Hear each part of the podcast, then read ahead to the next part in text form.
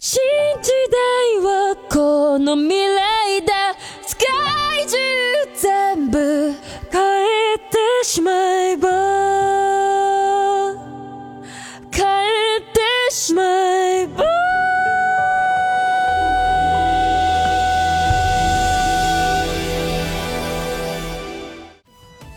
二零一八年的时候，林石仲彦说过一句话，就是说，呃，日本电影已经进入了第三个黄金期，就是以滨口龙介和三宅唱这一波人为代表的。所以这种说法正确吗？或者说呃，真的出现了这么一波人吗？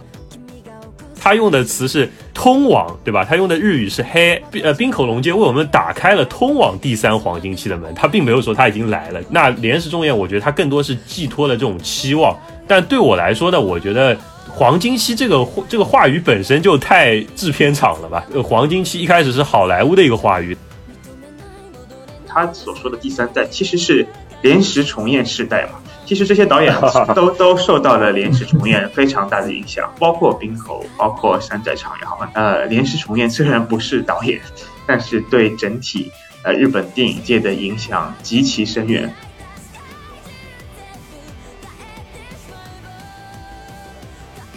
现在电影公司也好，电视公司也好，上层的领导都是八十年代的泡沫时期经历过那个时期的一些类似贵族的一些人的思维是停留在以前的引领，他们依然以为日本的作品是可以引领至少是亚洲，他们做任何企划任何预算都是以日本国内市场为规模做的。一下子进入流媒体制时代之后，他们的制片人就没有去做呃国际性项目的企划能力，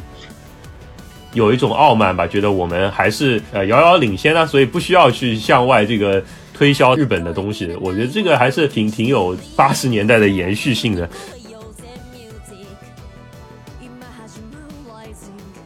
欢迎大家收听新一期的深交播客，我们这期的话题是二零二二年的日本电影总结啊。这期我们请到的两位嘉宾都是身处日本的电影人。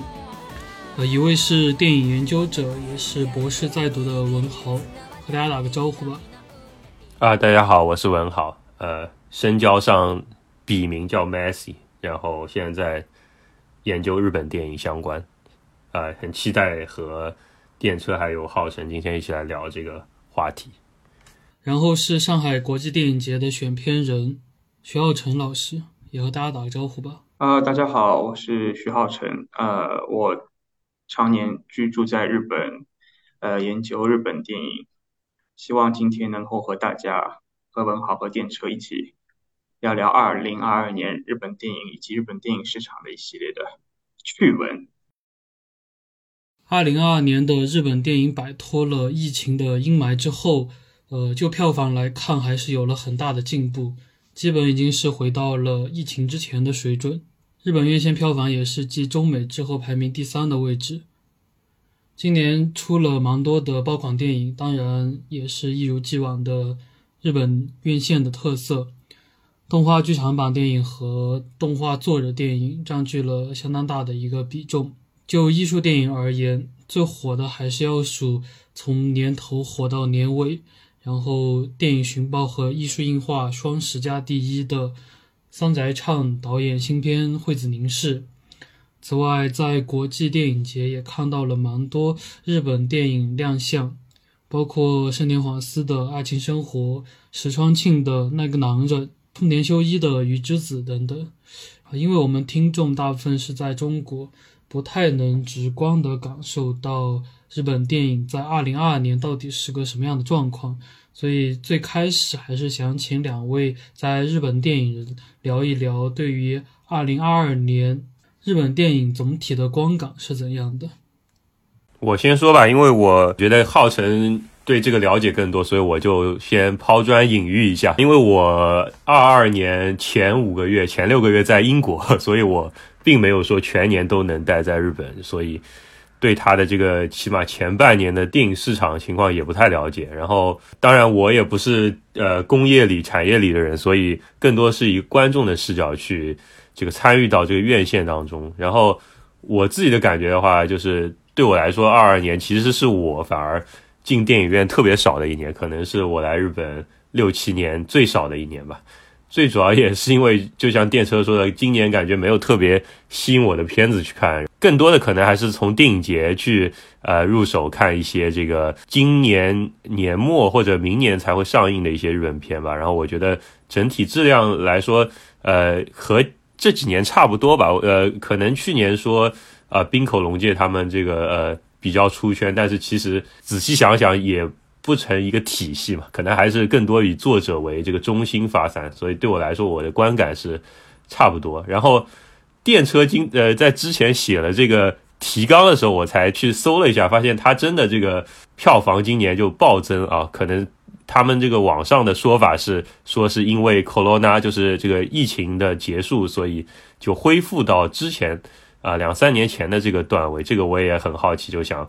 之后再听听浩辰的想法吧。当然他的这个票房榜前几名也都是动漫剧场版为主的，这个我也是除了灌篮高手之外，我们直男这个童年回忆之外，我也没怎么去看，也也是很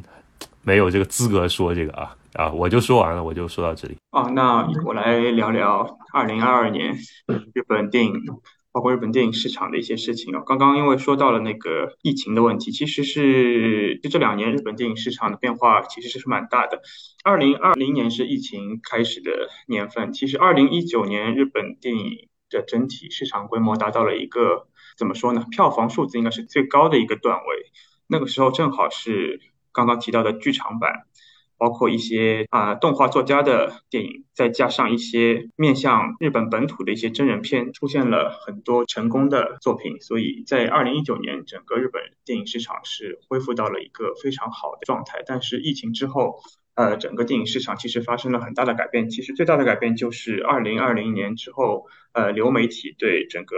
日本电影市场的冲击其实是很大的。呃，和就是国内不太一样的是，就是国内因为普通院线能够上映的作品是比较少的，所以大家会很自然而然的通过一系列的渠道去观看一些海外电影，会很积极的去搜索一些关于电影的情报。但是日本不一样，日本每年它上映的作品，按照就是标准说法，就是上映一一一周以上的作品达到一千一百部以上，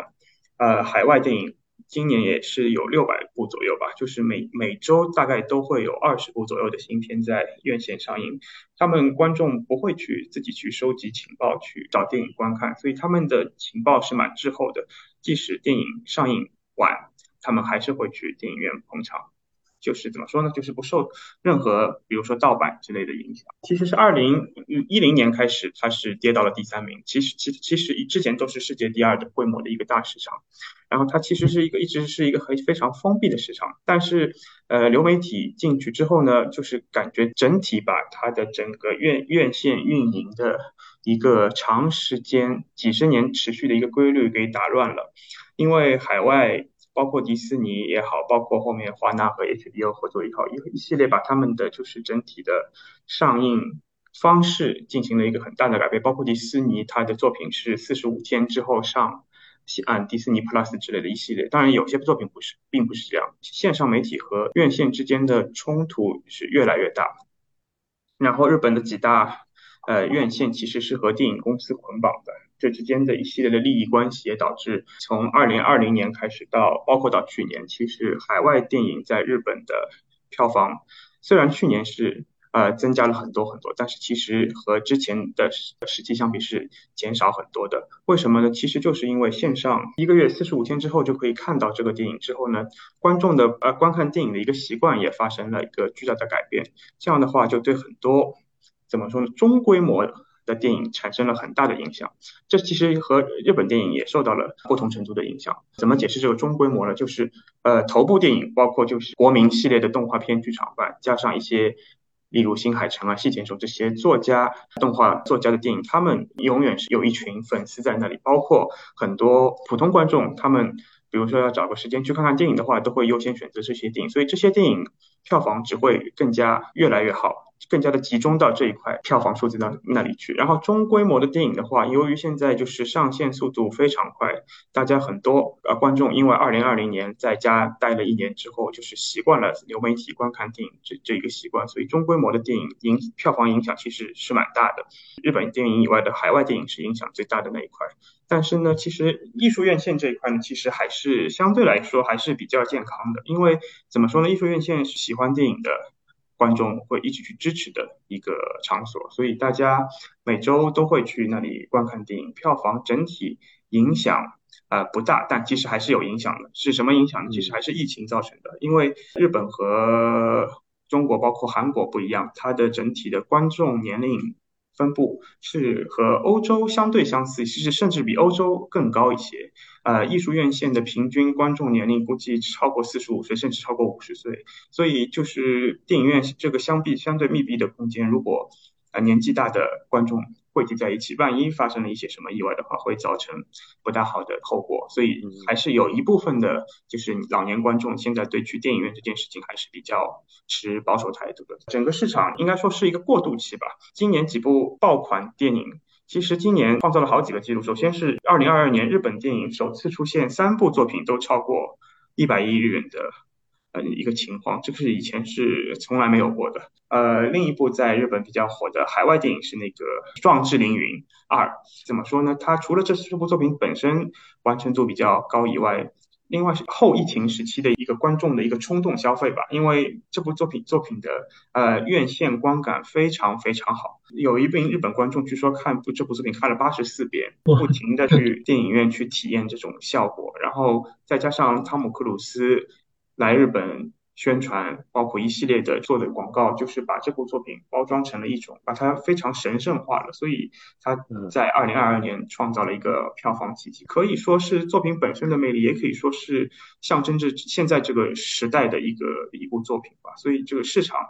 大概情况是一个这么样一个情况。然后关于作品方面，其实我是觉得二零二二年是一个小年，真的是像刚刚文豪所说的一样，想去看的电影非常有限，特别是因为二零二一年还是有非常多非常有亮点的作品，但是到了有可能二零二一年为什么有那么多作品，主要是因为二零二零年有疫情的影响，二零二零年很多作品都没有办法就是制作完成，所以集中到了二零二一年。包括其实驾驶我的车也是受到疫情的影响，原本拍摄是在韩国，现在换到了广岛、北海道之类，这一系列都是有这种客观因素在那里。但是二零二二年就是嗯，星星点点，感觉没有什么特别有亮点的作品。各个日本电影大奖颁奖之后，看完榜单就是一笑了之结束的感觉。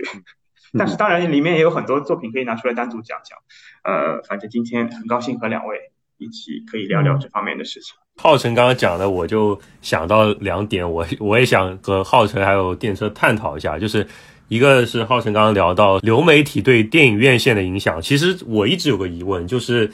应该是从三四年前吧 Netflix 开始比较大规模进军电影界之后，我发现日本院线有一个很独特的地方，就是它会和 Netflix 上线的同一天，它会在电影院上映那部作品。然后我记得比较早的就是这个鲍姆巴赫的那个叫呃婚姻故事吧。当时我比较就是震惊的，就是我在那天看到 Netflix 上了，然后我正好去电影院看，我说诶电影院也上了，然后我在想谁会去电影院看，就是明明也会有 Netflix 有嘛，对吧？就是如果你订阅的话，然后我就觉得很好奇。当然浩辰刚刚聊到，因为日本它也有这个电影院，它自己也有呃自己的一个 network， 它本身它可能会和这个发行方之间也有一些协商之类的吧。我很好奇，就是说日本的这种现象是怎么样成型的？为什么就是说会在选择在电影院上上映这种流媒体已经上线的片，而且在同一天？有一个很单纯的理由，就是如果不在院线上映的话，很多年末的电影颁奖它是不属于这个对象以外的，所以他如果不在电影院放的话，比如说去年那个 Powerful Dog 犬之力，他不在电影院滚一圈的话，电影寻宝十佳他是无法进入候选名单的。这个其实是一个很单纯的理由。还有一点就是其实还是有一部分观众是希望能够在电影院观看到这些电影的，因为如果直接上了流媒体之后，大家只能通过流媒体观看的话，很多电影院这个空间给带大家观众带去的一种感觉，比较追求这方面的观众还是有一批的，所以还是不少电影院想满足这批观众。但是就是 Netflix 因为这个刚刚我也提到打破常规的直接线上，其实和呃院线上映这个理念是冲突非常大的，所以估计你你也感受到这些 Netflix 在日本电影院放的作品，它都是比较小的电影院，像东宝院线是完全不配合的，嗯、就是因为这之间呃产生的利益冲突之类的一系列的问题。呃，东宝和迪士尼之间其实因为之前花木兰的事情闹得非常厉害，因为花木兰临时撤档，直接线上。导致电影院损失非常大，所以那那一年半时间内，就是东宝和迪士尼之间的关系是非常尴尬的。反正因为也是都都是大企业嘛，肯定是呃心平气和的聊一聊。现在是解决了这个问题，但是感觉和之前东宝对待迪士尼作品的态度是完全不一样了，没有以前那么宣传力度那么大了。这也应该是和就是线上啊、呃、上线上线之类的呃有关联的吧。这个算是解决了我长久以来的一个疑问吧，我觉得呃，但是我觉得有这个选项还是挺好的，就是确实有一些片可能出于呃筹资或者说各种各样考虑选择流媒体发行，但是最后其实很多观众包括像我吧，我可能也更喜欢在电影院看电影，所以确实这个是说是日本独有，但呃，我也不知道别的国家，可能有些国家也会有这样的类似的这种呃两方并行的发行，但我觉得对观众来说是好事吧，但对电影院和呃这个制作者来说，可能就是更加比较复杂的一个事儿吧。疫情刚刚开始的时候，呃，日本因为进入了紧急宣言状态，然后整个电影市场、电影院全部停止营业，因为发行商和电影院包括一系列宣传也好，都是连在一起的嘛。对于发行商来说，它的损失并不大，但是对电影院来说，关一天门就是就是损失，关一周、关一个月的话，简直就是一种毁灭性的打击。所以那个时候，他们直接选择线上公映的电影，会把一半的钱给电影院，这种非常神奇的一种思路，大家都是共同的战友一样的心态，导致了他们就是整个业内的关联度还是很高的吧。是的，这个说到这个，我想补充第二点，就是刚才浩辰也聊到了艺术院线的发展还比较健康吧，然后呃，我自己的感觉就是日本的呃，如果说是以电影院为基准来讨论艺术院线的话，我发现其实它可能也有分细分成呃，可能更加偏比如说呃，放映这种欧洲标准说 art house 这种呃艺术电影，比如说更多是呃国际电影节得奖的，然后可能是呃欧美的一些作者的一些新片，然后还有更加呃小的电影院，更加呃偏重于放映这个日本的自主电影的，日本叫自主电影，可以理解成一种呃独立制作电影。我的猜测是 art house 的这一块发行可能还是相对健康，呃然后自主电影这块我我没有数据，所以不敢乱说，但是从电影院的角度来看，其实好像也还是比较惨淡的。我呃我在的名古屋这儿，据我所知就是比较大的几家呃日本叫这个 mini theater 嘛，小电影院，它这个专门放自主电影的电影院，它其实在去年疫情已经结束，然后日本的各种疫情政策也结束的情况下，它其实还是没有恢复到呃这个疫情之前的客流量，然后之前我去看的时候，他们的这个馆长吧，应该说呃呃 manager 也也在那边抱怨说，这个经常就是因为呃没有人来看，所以呃他就坐在里面，然后啊有的时候一个人看，有的时候因为呃这个省能源的关系，他就干脆不放了，然后就觉得真的还是非常惨淡。这个我不知道东京还有别的地方的情况是怎么样，然后我就觉得我猜测就是。即使是呃艺术院线也有不同的这个情况发生吧，应该。首先就是我简单的说一下，就是现在日本艺术院线整体的一个情况。我在关西待了十年，然后现在来东京之前住了大概五年左右。就像刚刚文豪所说的一样，其实艺术院线当然就是分的也其实也特别细。其实怎么说呢，也是以东京为主吧，因为呃扩散到其他区域的话，首先就是艺术院线本身的管束就没有东京那么多，所以它不可能分得特别细。但是东京的话，就是你去这个电影院，你就会自然而然的觉得啊，这个电影和这个电影院很匹配，就是这个电影院它放什么电影，如果你长时间去这个电影院 的, 的观众的话，你会感受到这个电影院的一个个性。嗯，比如说你去呃你的涩谷的那个 Eurospace， 你就可以看到很多一系列的，包括社会性的，包括独立电影，它是一个比较综合性的一个艺术院线。但是如果你去到新宿的武藏野馆的话，那一块就是以亚洲电影为主的一个呃电影院。然后另外新宿比如说有一个叫 K Z Cinema 的这个电影院的话，就是像刚刚文豪所说的那样，就是关注日本自主电影，就是独立电影的那些作品为主的，就是各个电影院都有各个电影院的个性。然后就是观众如果去的时间长的话，会直接通过电影院摄取电影的相关情报。所以日本比较独特的是，至今没有像国内那样就是利用网络手段去加强电影的宣传，反而电影院成为了这些艺术电影最强的一种宣传方式。其实艺术院线对于整个市场来说是一个很好的，没有艺术院线的话，很多就是电影是看不到的。但是纵观日本全国的艺术院线的一个布局的话，其实我觉得呃问题还是蛮大的。最大的问题就是因为它不是同时上映，不是同时上映，而是东京上映之后，如果口碑好的作品才到各个地方城市上映。这样的话，就是这些艺术院线的作品的宣传都是为了东京上映的时候做的宣传。然后比如说一个月之后在名古屋上映的话，其实这些作品什么时候上映，这是怎样的一个作品的一个就是曝光度，特别是在网络上的曝光度是非常非常少的。除了你去电影院的那批观众之外，其实是很难了解到这部电影原来是在这个小的迷你院线上映。这样的话，其实对就是地方城市的艺术院线的打击，我一直觉得是蛮大的。观众只会越来越少，呃，如果不进一步的更快的去解决这个问题的话，就是对日本各个地方的艺术院线的影响是非常大的。要解决这个问题，其实又是一个比较复杂的课题。首先，因为刚刚也说到一呃电影院的数量不同，所以它如何进行选择去放电影，其实这个难度是非常非常大的。而且因为考虑到大家都是长时间一起合作的伙伴，电影发行公司。呃，很多电影院其实为了人情世故，甚至哪怕这部电影并不是他喜欢的作品，他也会去放一放之类的，所以会出现了一系列就比较尴尬的局面吧。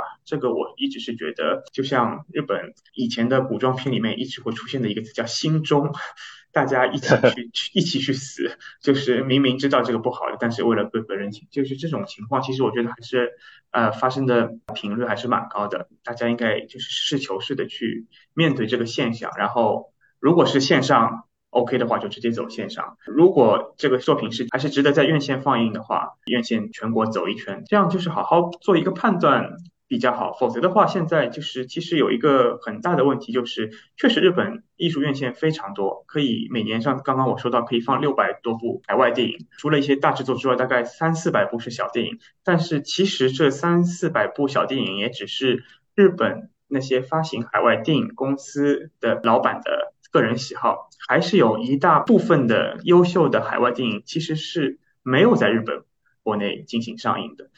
包括就是法国电影手册的年度十佳，其实每年都有三四部最终没有进入院线。然后没有进入院线的日本又由于呃线上这个整体的一个发行至今没有成熟，所以很多就是海外的优秀作品无法进入日本观众，甚至连日本很多影评人都没有观看过这些作品。这样的日积月累的话，其实会造成一种非常不好的一个现象，导致就是呃日本整个电影市场包括观众市和国际出现了一个严重脱轨的现象。这个问题我觉得是蛮深刻的，如果不尽更尽快解决的话，呃，相信文豪因为也去了很欧洲一些国家，包括其他电影节，就是感觉很多日本的特别是年轻人对电影的热情真的是越来越少了，因为很多就是他不知道以怎么样一个角度怎么样一个方向去了解电影去观看电影。这个其实是一个比较重要的就是今后改变的一个地方吧。因为正好我自己现在论文有有在写八十年代它这个小电影院整个体系是怎么建立起来的，然后我就觉得其实它本质上有一部分还是和资本有关系吧。因为呃，迷你西亚特在八十年代在东京兴起的时候，它当然它在地方也兴起，但地方更多的是呃一个呃比如说电影同好会或者电影研究小组这些比较在地的一些呃兴趣小组，配合一些公共的这些呃文化资源，然后建立起这样一个体系。但是在东京它成为一个现象，然后被推广开来，其实主要是依靠大企业的一些运作，像是东急啊或者西武这些，本来它不是传统的电影业内的一个呃公司，因为制片厂这个整个体系的没落，然后原来的电影公司像呃东宝啊松竹这些，它本身重心可能也开始转移的情况下，有了这样的契机，呃再加上八十年代大家知道日本的这个泡沫经济开始这个非常蓬勃的这个状态下，大家钱也多的没地方花了，然后就开始就引入引入一系列的，尤其是这个呃，欧美的这个电影，然后作为一种算是一种比较流行的文化消费吧，和他们西武、东急这些百货公司的这些生活方式的这些呃消费文化是绑定起来，然后所以形成了个现象。然后在这个过程中，其实它对呃独立电影人是很有帮助的。为什么呢？因为呃制片厂体系没落之后，这个像电影导演他们本身，如果说像小金他们这样的人，他本身是依靠着一个呃。制片厂，它相当于是一个拿工资，对吧？吃呃吃吃工资的一个一个会社员嘛，对，上班族，对。但是呃七八十年代之后，这个这些导演其实是没有这样一个依靠的嘛，所以说在呃大家也知道拍电影又是特别花钱的一个活，所以说正好一个这样一个呃消费文化兴起的时代，他们反而就是有一些独立制作的一些电影人，他反而可以通过这些渠道来。呃，比如说去让大家看到他的电影，那比较有名的就是袁一南的这个呃中文叫《前进吧神君》，他就是通过呃刚才浩辰提到 Eurospace 这个地方先放了一轮，然后呃开始就是爆火，然后才发行到全日本去的。那现在他也是呃去年我在英国正好看到他的那个英文版的 D V D 呃正好发行了，那就是基基本是进入全球的这种电影文化的这种呃。经典里面去了，这些都是一个历史的一种偶然性吧。然后现在我觉得像浩辰提到，大家知道到九十年代日本这个泡沫经济破裂之后，其实大多数的呃大的这些公司都已经从电影业界呃退出了，然后或者以别的方式进入了。然后从资本重组之后，其实留下来的一些这种迷你西亚塔，它又回到一种比较呃独立、比较自主，然后比较。小的这种呃连接的一种一种网络里面去了。然后我觉得一方面是他们如何去像浩辰说的，是顺应这个时代的新的技术，然后顺应新的发行方式去调整他们自己的方法。另外一方面，我就觉得怎么重新去处理和资本的关系也很有意思。然后有一些像这个流媒体在日本的话，这点我要询问一下浩辰啊，因为像 Netflix 和 Amazon 这些，它可能海外进入日本市场。呃的一个企业，还有一些是日本，像我看到有什么 U-NEXT， 还有这些是不是日本本土的这些，它我发现好像是在反而是在 U-NEXT 这样的这个本土的网站上，其实是呃艺术电影还有日本的这种呃偏独立导演的作品会上的更多一点。那他们这些我据我所知呃，好像也是只有日本才能呃收看这些流媒体，对吧？怎么通过流媒体来发行它的电影？但我觉得流媒体它本身又有地域限制的情况下，其实它最后又是回到就日本的这个系统里面去，就是感觉好像别的国家像 Netflix， 我觉得韩韩国电电影和电视剧就是好像有某种程度上是通过 Netflix 在日本又。重新就是再度翻红，再度翻红，到现在就是基本上打通了这个跨国的渠道。然后日本好像就向海外去发行他们自己的作品，这边好像还是稍显保守一点，这是我个人的感觉。我还想问一下浩辰对于这些日本本土流媒体的这些想法。哦，是这样的，就是流关于流媒体，其实这是一个蛮复杂的一个系统。就是刚刚说到那个 U-NEXT， 其实是日本呃以前一个最非常大的音乐平台，然后它越做越大，最最终建立这个 U-NEXT 这个像类似腾讯、呃爱奇艺、优酷一样的大平台。呃，其实这些就是大平台，包括 Netflix， 包括亚马逊，呃，其实它很多作品的就是线上播放是。并不是通过就是直接和呃版权方的交涉取得的，很多都是通过一些版权公司，也就是中间商和中间商一一、嗯、一起谈，然后谈下了它的线上播放权，然后去就是进行线上呃流媒体的播放。这涉及到一个就是比较复杂的版权问题，就是其实包括你在日本看到的 Netflix 和亚马逊，其实它线上能够看到的作品的一大部分都只能在日本观看，因为它的版权只有日本。嗯呃，日本的版权方把他的就线上呃播放权卖给了日本的 Netflix 的这个负责，他其他地方，比如说这个版权并不是日本这个公司拿着，所以是韩国，比如说韩国和韩国当地的版权公司谈，呃，就是这一系列比较复复杂的。因为如果 Netflix 只去发行一些他自己的就就是制作的作品的话，这是体量是不够的，因为他不可能像那种腾讯也好，爱奇艺也好，他不可能，腾讯包括腾讯、爱奇艺，他也。并不是说就是都是自己的作品，他只能就是去收收一些好的作品在那个平台上进行播出。这点上呢，其实呃作为那个 U 像刚刚说到那个 U-NEXT 呢，因为它是日本国内的龙头老大，作为呃外来者的就是 Netflix 和亚马逊是确实却和它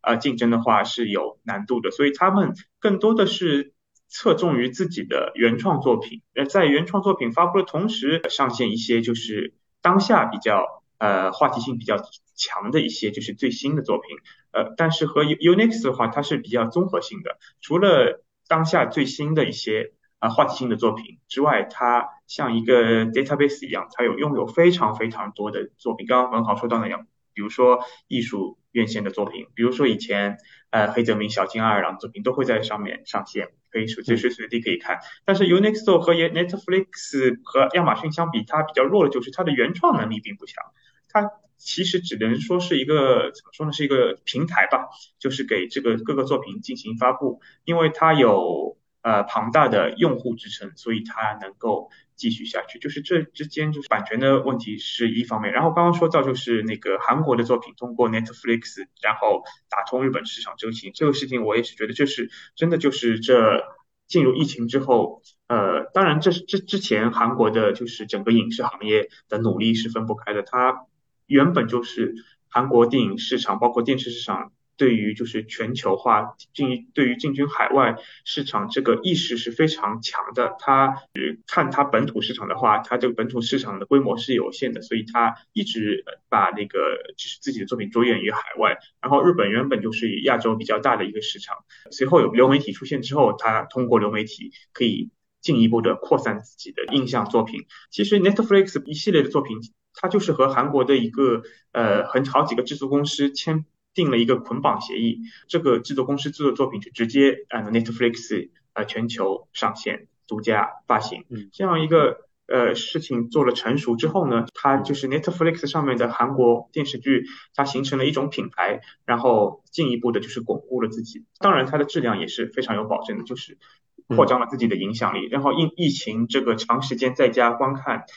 的呃用户基数在那里，一下子把韩国的整个作品的海外扩张给做大了。相反的话呢，其实 Netflix 日本原本其实美国方面是准备在日本搞大的，但是据我一些了解的情况，包括常年和日本就是各个影视行当的相关人接触的情况来看呢，日本其实还是因为现在电影公司也好，电视公司也好，现在在上层的领导都是刚刚孟豪所说的八十年代的泡沫时期经历过那个时期的一些类似贵族的一些人，他们呃依然就是这个思维是停留在以前的，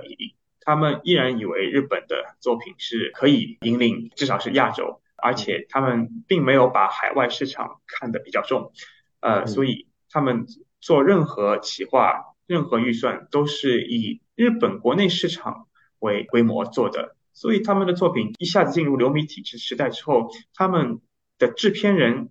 就没有去做呃国际性项目的企划能力。 Netflix 日本招了一系列各个日本电视台的精英，组成了一个新的团队，但至今你可以看 Netflix 发行的包括一系列的、呃、日本作品依然还是相对小众缺乏国际性的作品居多，这和韩国其实做形成了一种鲜明的对比。其实这一个就是 Netflix 的日本 Netflix Japan 的一系列的就是现在制作完成的作品，你可以通过这些看到整个日本电影市场，包括日本的就是映像市场，其实由于长时间的封闭之后，处于其实处于一个非常停滞的状态。呃，大多数制片人是缺乏国际性视野的。当然零零零星星有一些，包括川村元气之类，有一些很出色的制片人，但其实这只局限于个人。就像刚刚阿文豪所说的，其实滨口龙介的成功也只局限于它并不和整个行当并不是有太太大的关联。零零星星有优秀的地方，但整个业界其实现在问题非常非常多，无无论是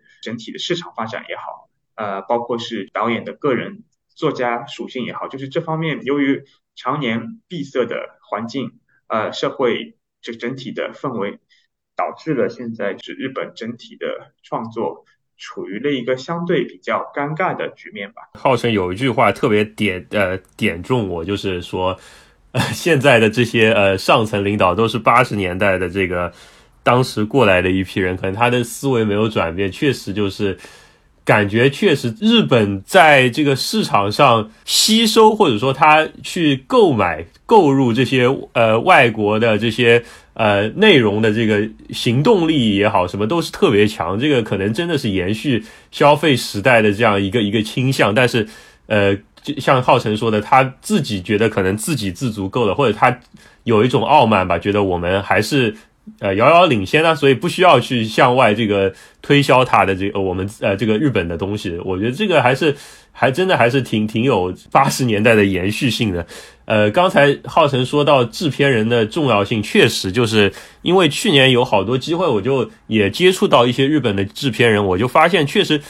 一个导演要出头，真的在日本你需要一个很好的制片人。呃，川村元气他当然他是一个那种业界当红炸子鸡的嘛，但他是算是打通这个主流的这个一个一个一个层面的一个人。那我遇到的一些比如说像呃藤原明绪他的那个制片人去年来名古屋，我觉得他就是那种非常强意识，就是说一定就是说要去海外去呃推销自己作品的，这样有这样一个心态的人。然后包括我最近在小田乡的那个活动上呃见到他的那个制片人，他其实呃不仅是小田乡，他也帮呃空竹啊三宅唱他们做过制片。其实真的就是呃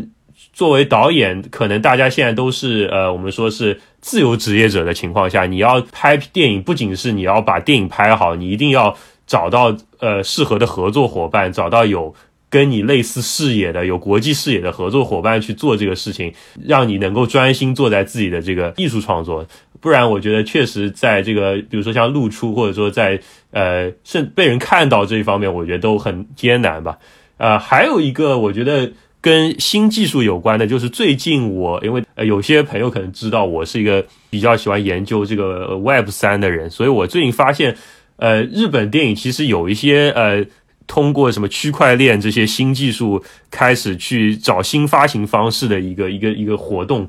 当然，很多人他可能发行 N F T， 然后他就赚一笔快钱就就跑了。我也发现好像是还有一些呃，这个项目是专门就是说要呃要做一个什么通过呃 Web 三 来做电影，提信彦还有本广克行还有呃佐藤佑士这三个导演，他们也搞了一个项目，然后就是好像要通过这个呃 Web 三 来做他们的一个新的这个制片方式吧。可能你去购买他们的 N F T， 然后你有一些这个呃提案权，然后他会根据他这个社区里的一些活动，然后制作呃他的这个动漫，然后动漫他会做一季，做一季之后他还会由提信彦来做一个真人实写的电影。呃，我觉得就是这些，当然很有可能就是只是赶这个现在资本的一个潮流做的一些这个呃投机的行为吧。但是我就觉得呃，看到日本还是有一些呃零零散散，因为大家可能自己真的确实太相对呃独立吧，太没有经济依靠了，所以大家也会做一些不同的尝试啊，我觉得其实还是挺有意思的。呃，当然它可能还不是一个非常大的潮流，但我也比较期待看他们后面会不会呃呃能够引领一些新的东西吧。是的，其实就是整个方向性如果有一个好的转变的话，其实这个市场活力还是有的，而且有能力的人也是聚集在一起的、嗯、所以其实只要方向调整一下的话，会有很多呃比较大的可能性存在吧。诶，其实想插一嘴啊，就是呃蛮好奇，比如更多做独立电影的一些导演制作人，他的电影如果只在艺术院线去发行的话，呃成本上能收回吗？或者说还有其他的他收回成本的方式吗？呃，这个还是要看作品自身的票房数字吧，整体是主要是还是看票房，但是呃，就像刚刚文豪提到的一系列的自主电影是独立发行的，特特别是那些大学毕业刚刚毕业的呃学生的那些，就比如说毕业作品，这些作品据我了解几乎是赚不到钱的，一般情况是要倒贴钱的。但是怎么说呢，因为拍电影原本就是一个比较花钱的事情啊、呃，去拍电影的这些啊、呃、年轻导演他们也有一定的觉悟，而且他们对于自己的第一部作品包括包括第二部作品也好，他们的目标并不是票房，其实是希望能够通过院线上映，然后然后给自己打一个知名度，或者更单纯一点的就是希望自己的作品能够在某个电影院上映，实现自己一个小小的梦想，他们的目标是这样的。所以这个整整个就是迷你院线的这个体系还是能够存在维持下去。嗯，对，呃，我还要补充一点，就是除了就是说更加呃资本主导的这样一个市场之外，其实独立导演呃，不过可能需要稍微有一些呃作品的独立导演，他可以通过一种申请公共基金的方式。但是我们知道，日本的国家级的公共基金其实是呃，你说比起韩国肯定是微不足道的。但是呃，最呃。这几年我觉得比较常见的一种是去和区域的那种呃，比如说一些呃地级市啊，一些呃县呃，日本的县应该叫省省级的这种，比如说艺术中心或者一些地域建设的一些呃文化中心去合作。那其实像呃我们知道的，比如说刚才电车一开始就提到三宅唱，他呃之前很多作品就是和山口县的一个一个一个艺术中心去合作，他们其实他们的经费其实比较充裕的。呃，情况就是因为他们是你可以算是一个公共项目嘛，那所以它的呃经费一般它有个名目，就是说可能和地这个地区的这个文化建设，或者说它的活性化，呃，地区的活性化，地区的市民之间的文化活动为由头，然后他来做一系列，请一一系列的艺术家到他的这个艺术中心去驻扎。呃，去相当于居住一段时间，然后做一个项目。那像呃三宅唱，包括最近小田香他的新作品，其实他可能更多是利用这些公共的这个基金。那本身他这些地区，他可能也是因为像浩辰很早、很很之前就提到过说，日本的大多数资源，特别是资本，都是集中在东京的情况下，他地区要发展自己的这个文化，你说宣传也好，或者说他来增进市民的这样一个地区认同也好，或者吸引更多的人来呃知道他这个地方也好，他愿意去出这些钱。那这些导演我觉得也是需要经验吧，他需要一些呃到一些新的地方去，然后获得一些新的灵感，他可能也可以拍出一些他自己没有想到的东西。那其实这一方面的这种相当于是机构，公共机构来呃英文叫 commission 吧，就是公共机构去指定的这项一些作品，其实就有点像当代艺术的呃这种呃呃艺术家怎么去筹集资金，怎么去做项目的方法了。那其实这种现在在相对独独立一点呃稍微有艺术视野有国际视野一些的导演里面，其实还是比较常见的，然后也是还是它整一个这个呃持续性，我觉得还是还是蛮不错的。对，嗯，是的，就是说到这个和当地政府结合一起创作作品，这个其实是一个非常好的一个呃方向，而且日本当地政府像刚刚文豪所说的那样，是很愿意去支持这些导演，他们可以把它当作艺术家去创作。呃，作品，但其实就是在电影这块这方面的成功案例还是不多，而且和大多数的日本的年轻导演，据我接触下来，他们对就是日本本土的这些地方文化、日本风土的一些就是了解程度，真的还是比较有限的。为为什么这么说呢？其实拿一个非常典型的对比，就是刚刚提到了"当代艺术"这个词眼，呃。日本现在非常成功的一个艺术节叫濑户内国际艺术节，其实它是在一个日本四国岛的香川县，日本有四十七个都道府县，就是刚刚说的省，香川县是日本最小的一个县，在那里呃，它每三年举办一次濑户内国际艺术节，那个是当地政府和日本怎么说呢？日本的新东方吧，啊、呃，一个教育机构一起，呃，在二零一零年在开始的一个国际就是艺术节，它就是鼓励艺术家进行创作，在以前被荒废的小岛进行艺术创作，然后逐渐逐渐成功，现在成为了一个全世界非常受到关注的一个大型的艺术节。就是这方面，艺术家做这些现代艺术的艺术家，他们很有这种创造力，想去和就是当地的文化进行一种融合，进行一种碰撞，去创作自自己的作品。但是在导演这块呢，我感觉确实包括有三宅插，包括有小田香，包括其实滨口龙介的《驾驶我的车》，没有广岛的这个电影机构的支持，它也不一定能达到这种高度。就是有一部分的作家是愿意去做这种尝试的，但是大多数还是停留在关东附近的拍摄地。这样的话，日本电影怎么看都是很类似的风景，就会很给很多哪怕是普通观众都会再造成一种审美疲劳，这方面是非常也应该希望紧急的去呃修改的一个部分吧。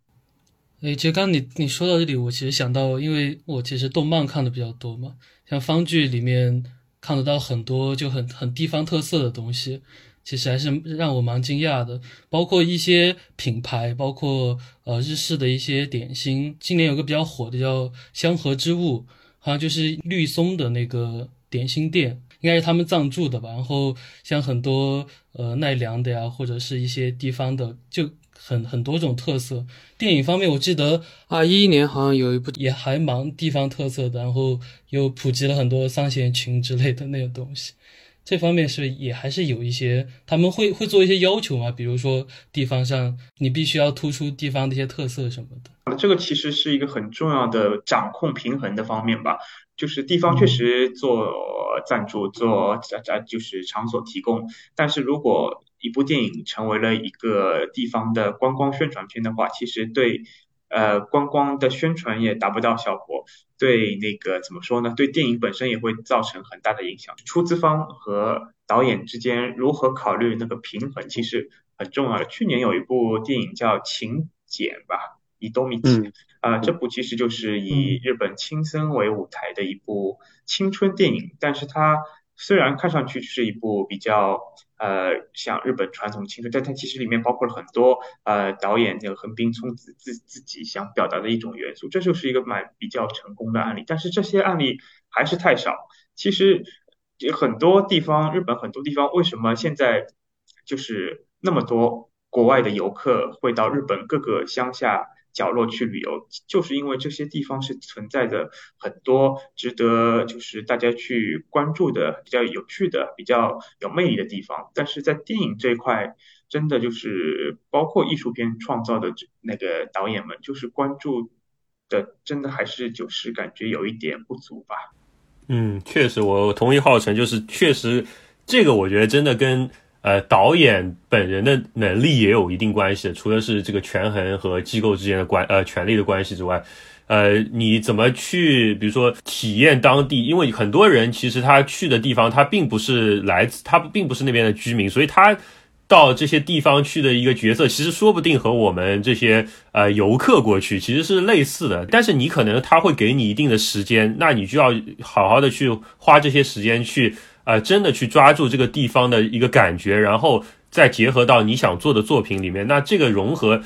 一定是呃，要是和你的作品是一体，和你想要表达的东西是相关的，而不是说你插入一段宣传就那么简单。那这个就和呃电车提到，其实你像做呃食物这些，它是更直观的一个一个一个消费方式，你可能只是呃你吃到嘴里，你可能呃立马能理解，但是电影毕竟是一个媒介，它是。一个，如果我们假设他是一个创作者这方，他有一个呃整体的一个想表达的东西，他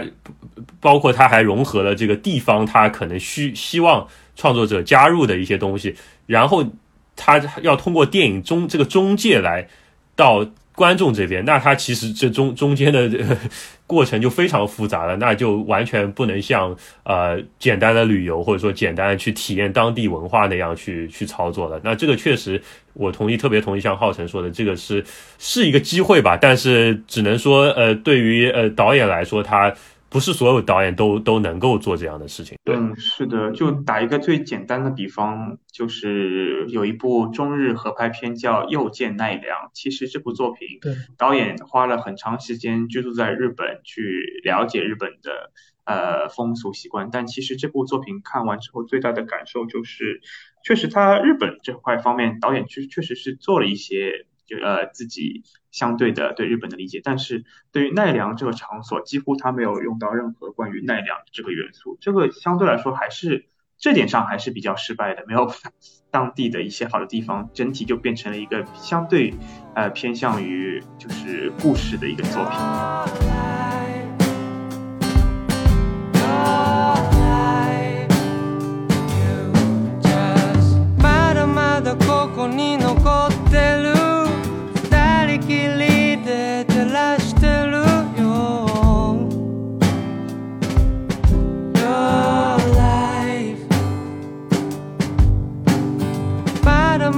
ここに残ってる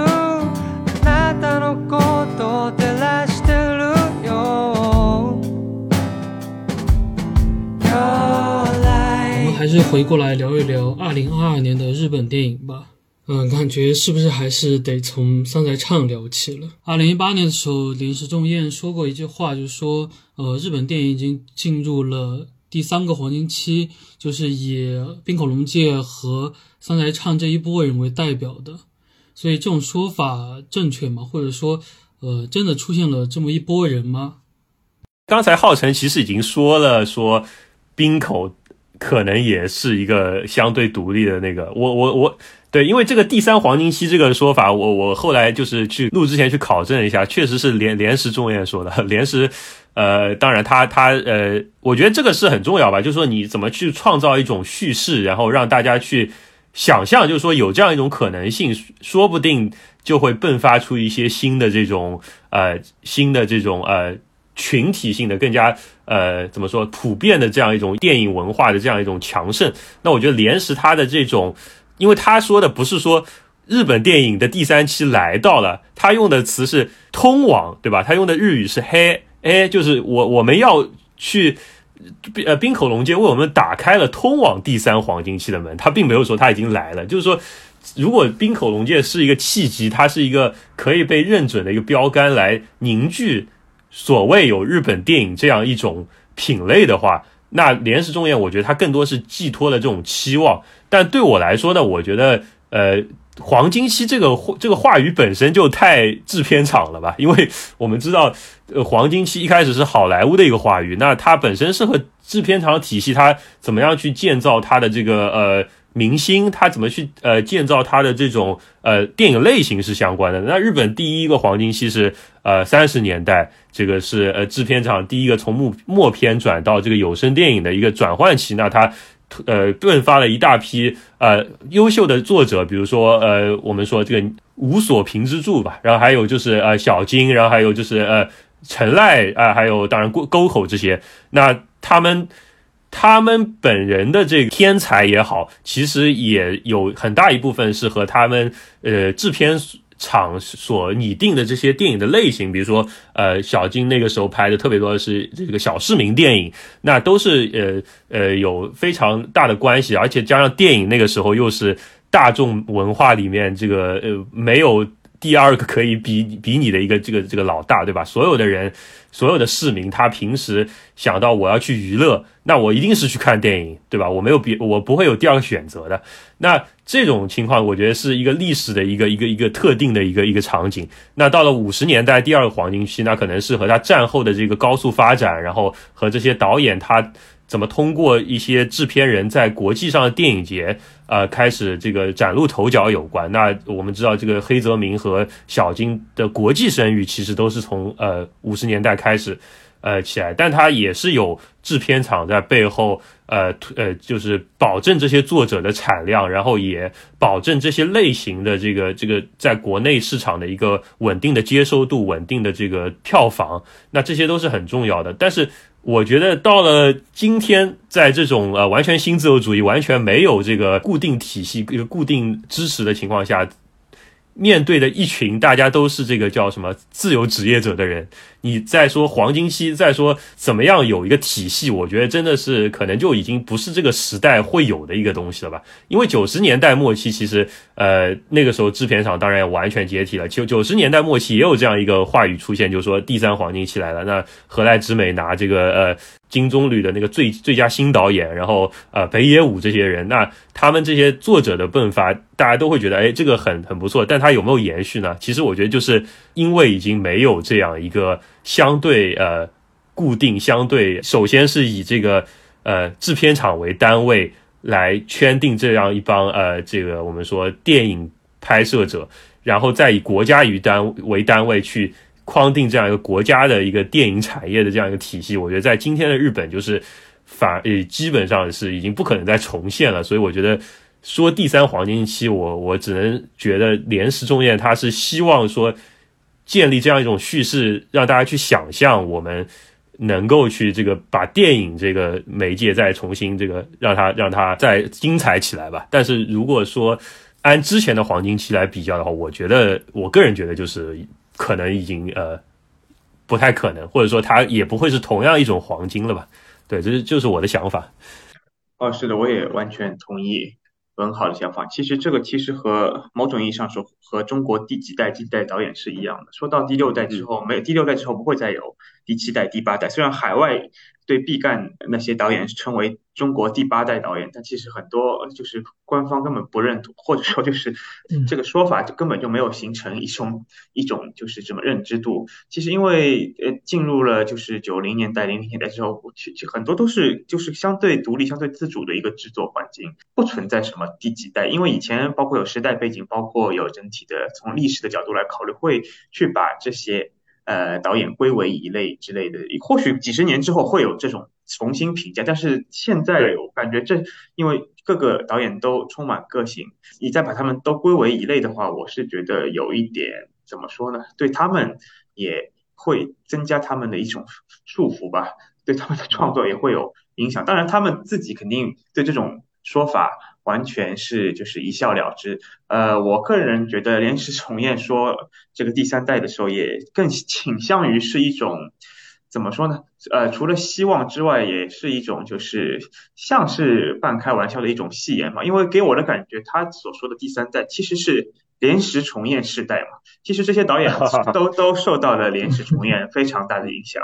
嗯，真的包现在很多不包括滨口，包括山寨厂也好，很多其实呃连石重彦虽然不是导演，但是对整体呃日本电影界的影响极其深远。其实包括小津安二郎在呃国际上的认知度的呃现到达现在这个地位，连石重彦的功劳也是呃呃，功不可没的，就是这方面呃各有各的理解，呃，但就是就就是大家觉得呃，比如比如说之前还有说立教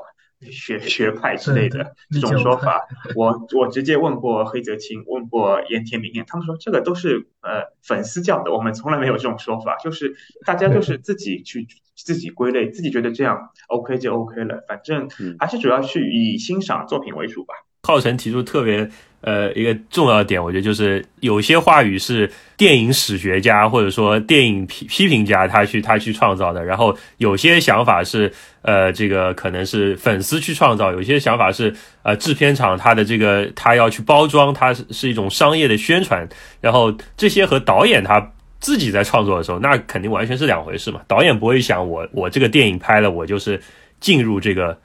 第三黄金期，我就在黄金期里面占了一个坑啊，这个是不可能。但是当然我觉得就是说不同的角色，不同的这些呃人，他去创造一种新的叙事，一种话语，我觉得这个当然肯定是有他积极的部分的。就是说现在还能不能像以前一样，就是大家都相对来说认同这样一个叙事是呃存在，这样一种叙事是成立，直到这种叙事之后对于这些创作者来说也是一个推动力，这个是很难。那我觉得韩国电影在某种程度上就是有这样的叙事，已经影响到创作者也去认同这种叙事，然后创作者也会为此去努力，这就是共同的一个若有即无的这样一种联系连带感联系已经建立起来了。那它一部分可能是有国家的这个推动，一部分可能是有呃资本推动，呃一部分是呃每个作者自己的一个认同，这个是呃可以说是就是呃有特别多偶然因素的一个东西吧。日本会不会有下一个这样一种叙事，能够让呃创作者们再重新建立一种共同的认同，然后去推动一种所谓的日本电影？我觉得是有可能的，但是这个东西是谁都无法预料的，就是即使是连石重彦他这样一个非常有话语权非常的人，他也只是只能够说他自己的东西，但是嗯，能否最终成型还是非常就是大家期待吧。我我是很期待会有下一个这样。我其实刚听你说到下下一种叙事嘛，就我我今天看那个《寻宝使家》的时候，刚好那个惠子宁是前两天在中国上线嘛，然后看了一下，然后包括高桥棒明那个都是在说疫情下的一些边缘人物啊或者小人物的这种呃，这种事情。然后之前不是都有三一一叙事嘛，然后之后会不会也产生所谓的疫情叙事这种？寻宝使家已经两个片子都有在在讨论这个东西。嗯、呃，因为我就是电影节选片这方面也做，然后各个电影节也去嘛。就我个人而言，日本关于对后疫情时期的社会描写作品，相比其他国家来说是很少的，很多人都是、嗯不愿意去触碰这个题材，因为这个题材比较大，很容易出现失控的情况。加之现在就是整个日本制作环境对于社会派电影制作的就是支持度并不高，因为会每次制作社会派作品都会造成一系列的麻烦，导致这些资本不愿意去触碰这些东西。所以呃，整体至少是大制作呃呃，发行公司的作品，你很少能够看到，就是类似于这次《寻宝使家》里面作品，只有那些就是福岛五十这种相对主旋律的一些作品制作。呃，关于这次就是《寻宝使家》，惠子和就是高桥伴明这两部作品，其实惠子的话，据我和三宅唱导演呃聊的情况来看，这个作品其实不是他自己想制作的一个作品，是制片人有了这个企划，然后找到他，然后他经过自己的思考，自己通过自己的就是啊、呃、表现手法，把结合了就是疫情背景，把这个作品完成了。根本上还是主要是呃原本原型的故事是写人的一个故事。然后高桥伴明这部作品就是其实更加只疫情只不过是一个呃催化剂吧，其实没有疫情这个事情也会发生，所以只不过疫情加速化了这个这件事情。所以这部作品。说实话，这部作品其实在日本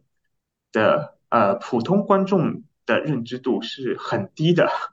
评论家呃很多人是看过这部作这部作品，因为你评论家从评论家的年龄来看，关注社会议题的的就是评论家也相对比较多，所以把这部作品呃提到了一个很高的高度。我个人而言，对这部作品是持保留意见的。我我跟呃浩辰一样啊，就是。惠子在我看来它不是一部疫情电影嘛，因为呃就像呃浩辰说，一个首先它是这个电视台嘛，它其实是名古屋电视台的一个企划，对，然后就是它本身就是想要拍这个这个拳击手原型这个小笠原惠子的故事，然后三宅唱他有他自己的作者风格，他把这个呃项目完成的非常好，完成到了现在这个高度，那我觉得这个是一系列机缘巧合，然后疫情的元素只不过因为拍摄的那个时候开始进入疫情了，所以他甚至这个东西都不在他原案里面，他只是因为他是这样一个导演，他能够非常敏锐的捕捉到他这个时代的这样一个脉动，他怎么去把这个故事和他这个制作的这个环境都能结合起来。那我觉得这个是他，因为昨天三三宅唱正好来名古屋嘛，然后我去听了他讲，他包括他他们呃在这个东京这一块看景什么，那这些真的我觉得就是他们呃，制作的这个团队是非常呃有能的这样的一个一个一个情况吧，他们能够很好的把这些呃本身不在剧本里的东西去把它呃弄到电影里面，然后完成的感觉是浑然天成，给你感觉就是他已经创造了一个非常自洽的一个一个世界的一个感觉。那我觉得疫情在里面也有这样一个一个小小的一个一个功能，我觉得这个是我我心目中非常好的一个电影，这样一个作品。然后高桥的电影我也没有看过，所以我就呃就暂时不说了吧。但是我，我同意浩辰说，就是他如果更多关注社会派的话，可能本身的症结已经存在了，他疫情只是一个催化剂。就是呃有没有专门拍疫情的呢？我觉得才在形式上，可能前两年井喷的一个是这个叫呃桌面电影，对吧？这个我觉得是真疫情电影，就是这个是没有疫情你不会拍这个片子的，这个叫在在我心里这种是疫情电影。但这个完全就是一个电影人们玩票或者说自己给自己舒压的一个方式吧，它完全不是一个，我觉得他们对待当然是认真对待的，但是他们知道这个只是一个暂时的这样一个形式，他们最后要拍的依然是呃不会是桌面电影。所以说疫情后面会不会反复出现，我觉得也许会，可能因为你像三一一的电影，呃，你说冰口、呃、这几年拍的电影算不算三一一的电影？它一定是三一一的影响，因为三一一是一个让日本社会、日本人的生活方式都发生了天翻地覆改变的这样一个事件。它电影只要你的电影不是一个完全虚构、完全不反映任何时代问题的一个电影，三一一一定在日本电影里面，因为三一一就是日本的一部分了，已经是。那疫情是不是呃我们这个社会的一部分？我觉得也是。但是呃在日本吧，我觉得就是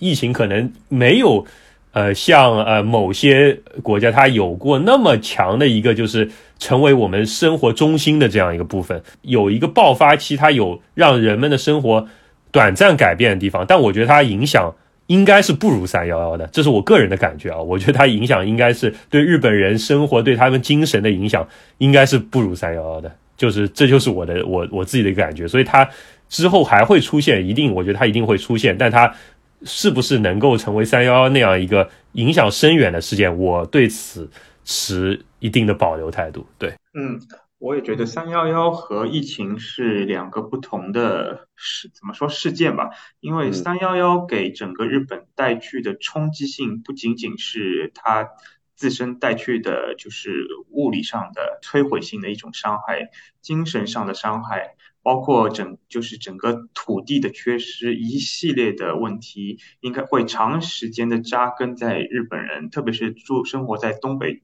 地区的那个老百姓的心理。因为我也去过那里好几次，就是感受到，因为现在三一一已经过去了十多年了，依然没有生机在里面。其实说个题外话，今年新海诚的《铃芽之旅》能够正面的去描写三一一给日本呃带去的冲击性，我还是蛮震惊的。因为呃，刚刚也说到，就是日本主流作家对描写这方面的就背景伤害是一直是持保守态度的，因为包括这次新海诚新新片上映后，出现了很多反对的声音，没有顾及到受害者的心理之类的，就因为日本的老百姓在这方面有一种非常莫名的抵触感。呃，先抛开《铃芽之旅》这部作品自身的完成度，就是这个就是去挑战的一种姿势，我是个人是非常。呃，认可，非常觉得非常出色的。但就是关于疫情的话，我更觉得是把日本存在于社会深处的一系列的社会问题，把它加速化的呃进行了一种表面呈现吧。很多问题或许没有疫情的话就一直捂在下面不出来，但是有了疫情之后呢，很多问题全部浮出水面，然后反而可以更彻底的去呃改变日本社会的一种形态吧。呃，你。当然不，你不能说它不是一个大事件，但是只能说是一一个在这个时间点，即使没有疫情，也有可能几年后也会发生这些类似影响的一个事件吧。其实就是，嗯，相对于三一一这种物理上、精神上的摧毁，疫情可能今后会出现一系列的要元素在作品之中，但是应该也只是一个比较大的一个小背景。感觉可以就接着聊一聊，其实上载唱嘛，从你的鸟儿会唱歌开始，其实就在全世界都开始爆火嘛，到到现在，其实今年感觉是因为没有其他能跟他竞争的片子，然后显得他一枝独秀的感觉。那大家觉得他是怎么一步步走上来，他的作品里面他的一些独特性是什么？也是因为深交深交的关系吧，然后去年我在柏林就先看了这个片，然后昨天到昨天我感觉正好正好是一年了吧，在一年当中我看了大概三次，我觉得真的这个片子对我个人来说我当然是非常喜欢，因为我一直是三宅唱的一个忠实粉丝，呵呵，从这个可能你确实鸟儿可能是个契机吧，但是鸟儿为契机然后把他的所有电影都看了，然后包括他的一些呃，刚才也提到他本人是经常通过这个比如说一些公共的机构去呃呃指派的一些作品去去拍，但是他是一个真的很纯粹的一个电影导演，就是这个是很奇怪的一个事情，就是呃，比如说像小田香他们，他可能对自己的认同，他现在不叫看呃，他日语有两个词嘛，一个是監督，監督中文叫监督，那呃直译就是电影导演，还有一种还有各种各样的这个说法。小田香最近的这个自我认同是 filmmaker filmmaker 就是呃影像制作人吧，你就是也可以这么翻译，我就觉得真的很肯定就是每个人对自己的定位真的很不一样，就是三宅唱他对于这个整体这个电影史的这个把握，他对电影这个文化本身，他呃对于好莱坞经典啊，对于呃包括呃一系列欧洲的艺术片，包括日本的电影，他的还有日本的呃流行文化这些，他自己的这个掌控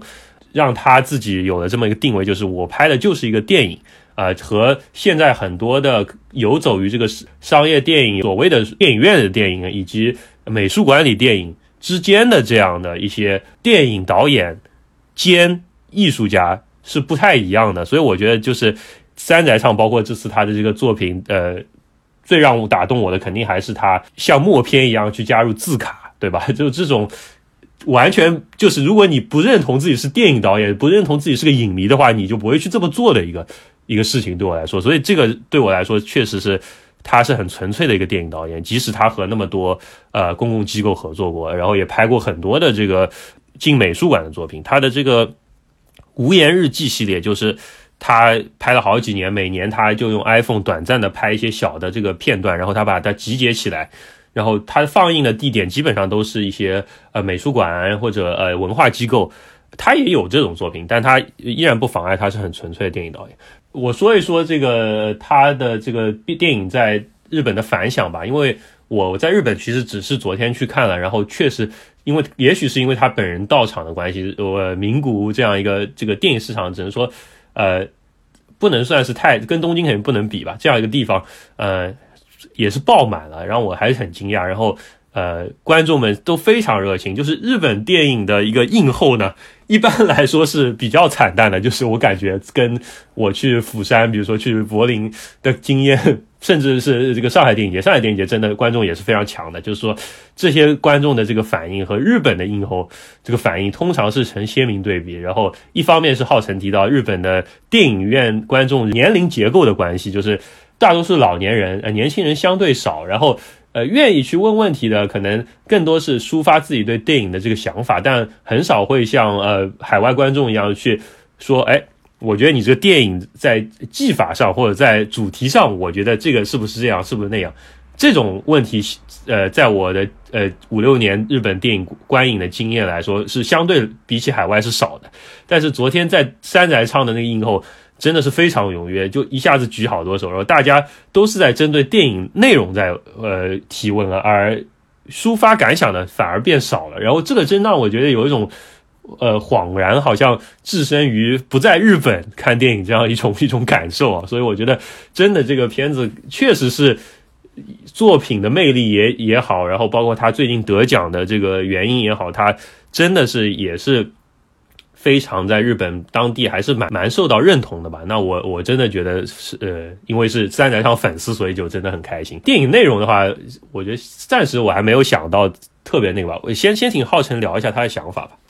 哦，嗯，这个惠子凝视这个作品，我正好是在柏林，我是没有去柏林啊、呃，但是就是和就是海外销售是呃长时间保持联系，再加上电影节选片，我其实就是在柏林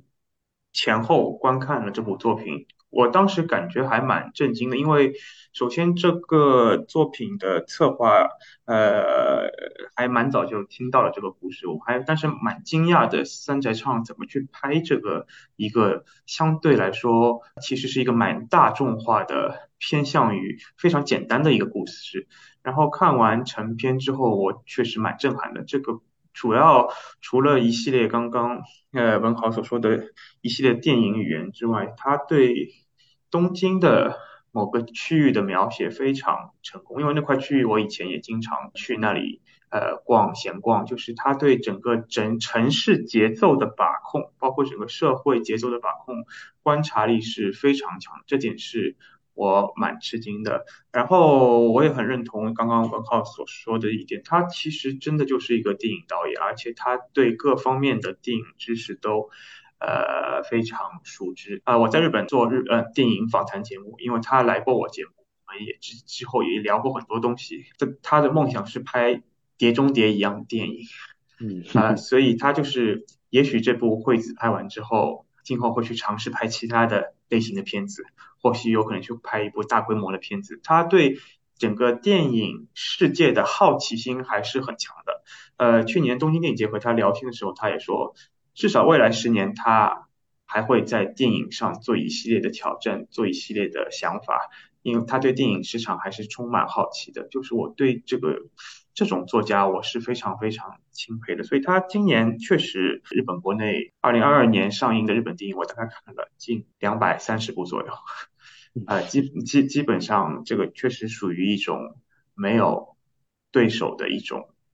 状态吧。包括就是电影寻宝第二名的某个男人，其实某个男人有很很明显的缺点，这个电影就是和和就是惠子相比的话，就是差距还是蛮大的。所以这个今年三宅唱能够在日本国内受到这么样一个关注，我一点也不惊讶，我觉得这个是非常正正确的选择。反而如果不是惠子的话，反而会有一点让我惊讶。然后刚刚文豪说到就是观众对这部作品反响强烈，这个我也觉得这最近日本的电影观众感觉比以前提问的风格稍微发生了一些改变，有可能也是呃导演的映后访谈比以前增加的一个缘故吧。呃，为什么会出现以前这种电影技法、电影内容，观众不去主动提问，更多的去叙述一种感想的情况呢？我个人以为这是和日本的国民性比较有关的，因为日本其实大多数国国人是处于一种非常谦逊的一种状态，呃，这种谦逊可以说是一种品德，其实也是一种呃，按照日语说法叫同调压抑。不不不不要把自己过于的抛在呃众人面前去去阐述自己的观点，这样会给他人造成一种呃你怎么那么了不起这种呃感觉。所以日本很多观众包括提问的语气也好，都是一种比较客气的口吻去询问导演的那那那些一系列的问题，现所以会导致之前连提问都不提问这种，因为他们怕提问。他们会有可能会怕我自己的提问这个问题，这个问题本身有没有意义，他们会去联想这方面的问题。这个相对于呃，可能中国观众还韩国观众包括欧洲的观众来说，他大家可能不会去想那么多问题。这个有没有我觉得还是国民性的问题，但是最近这个方慢慢慢发生改变，这是一个是一个很好的现象。我觉得这个现象应该继续持续下去，再加上呃，这部惠子这部作品真的有很多地方是值得观众去提问，而且它其实虽然是一部怎么说是艺艺术电影，但其实它是又是一部很简单的电影。其实普通的观众观看之后，故事不难理解，大家都会有大家的感受，所以更容易的去抒发观众去提问的一种感情吧。这相比之下，如果是深田晃司的 Love Life 的话，有可能像提问就会难很多。嗯、浩辰说他想要拍碟中谍的片子，因为我们去年采访的时候，他就说，我问他拳击的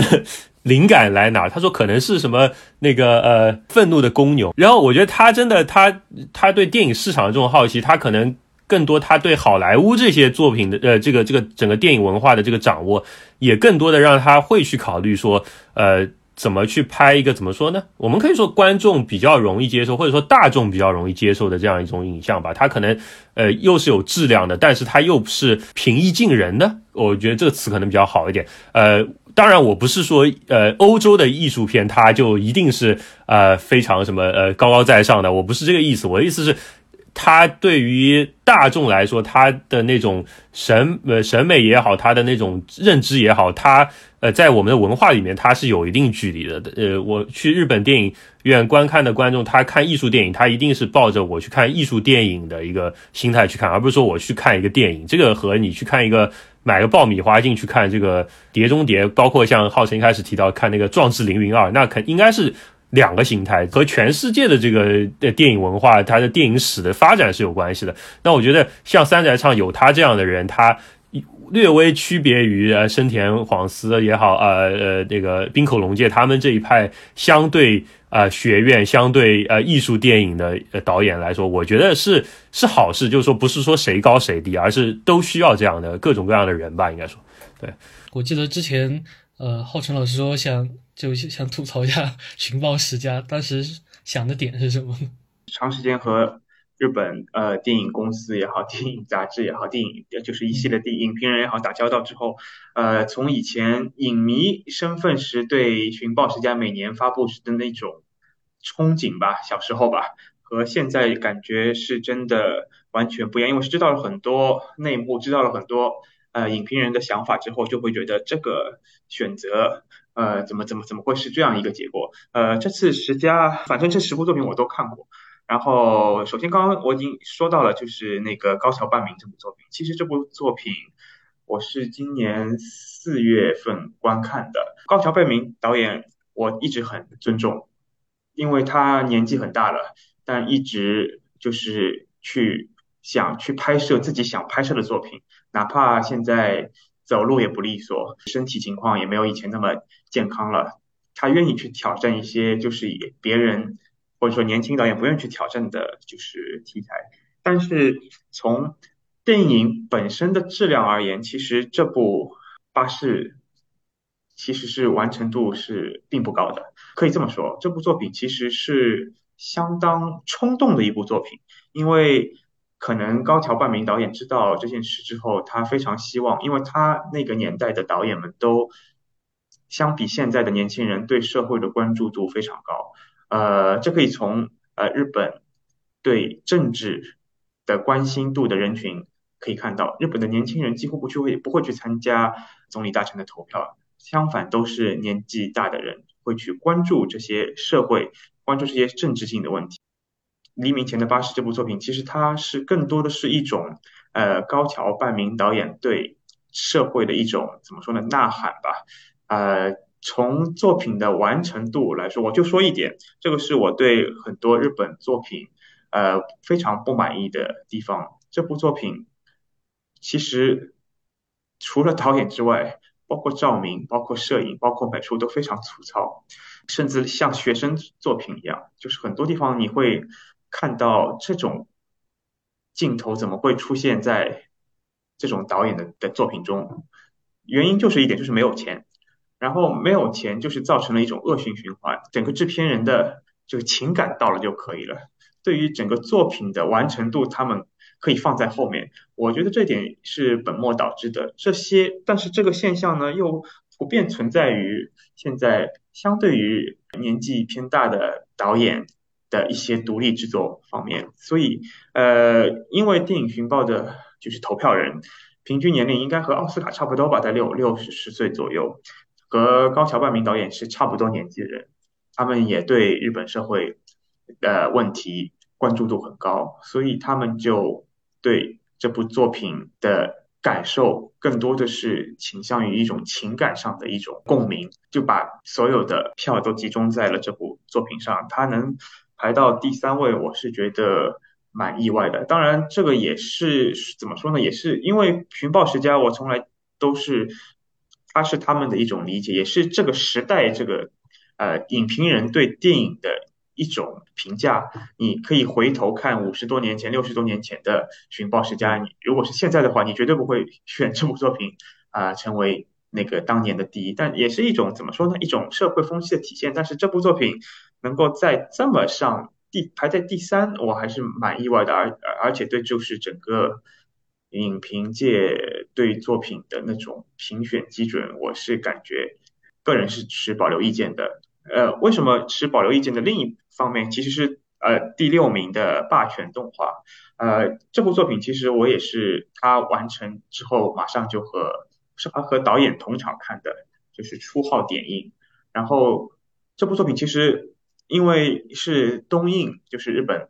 非常大的呃制片厂啊、呃，他们的原创作品，呃，制片人也是我的朋友，是抱着去看商业大片的心态去看的。然后看完之后呢，我觉得这部作品还是不错的，因为至少把整个动漫行行业的一种状态，以及偏向于动漫内容的一种理想化的一种二次元的一种冲劲，通过三次元把它表现出来。这部作品我看完之后，我就和制片人说，这部作品可以大卖，希望你这次可以成功。因为日本真人电影真的，呃，观看真人电影的年轻观众真的是越来越少了，也和整个真人电影的就是发展的就是扭曲有关。但是这部作品其实还是相对来说是一部，我觉得完成度还是不错的一部商业电影。但是后面一系列发生的事情，我是觉得蛮意外的。呃，首先这部作品在日本票房极差无比，我也不知道是为什么，它上映的时候口碑极佳，就是就是说难听点，就是豆瓣如果是类似于日本豆瓣打分的话，可以达到 八点五 左右，但是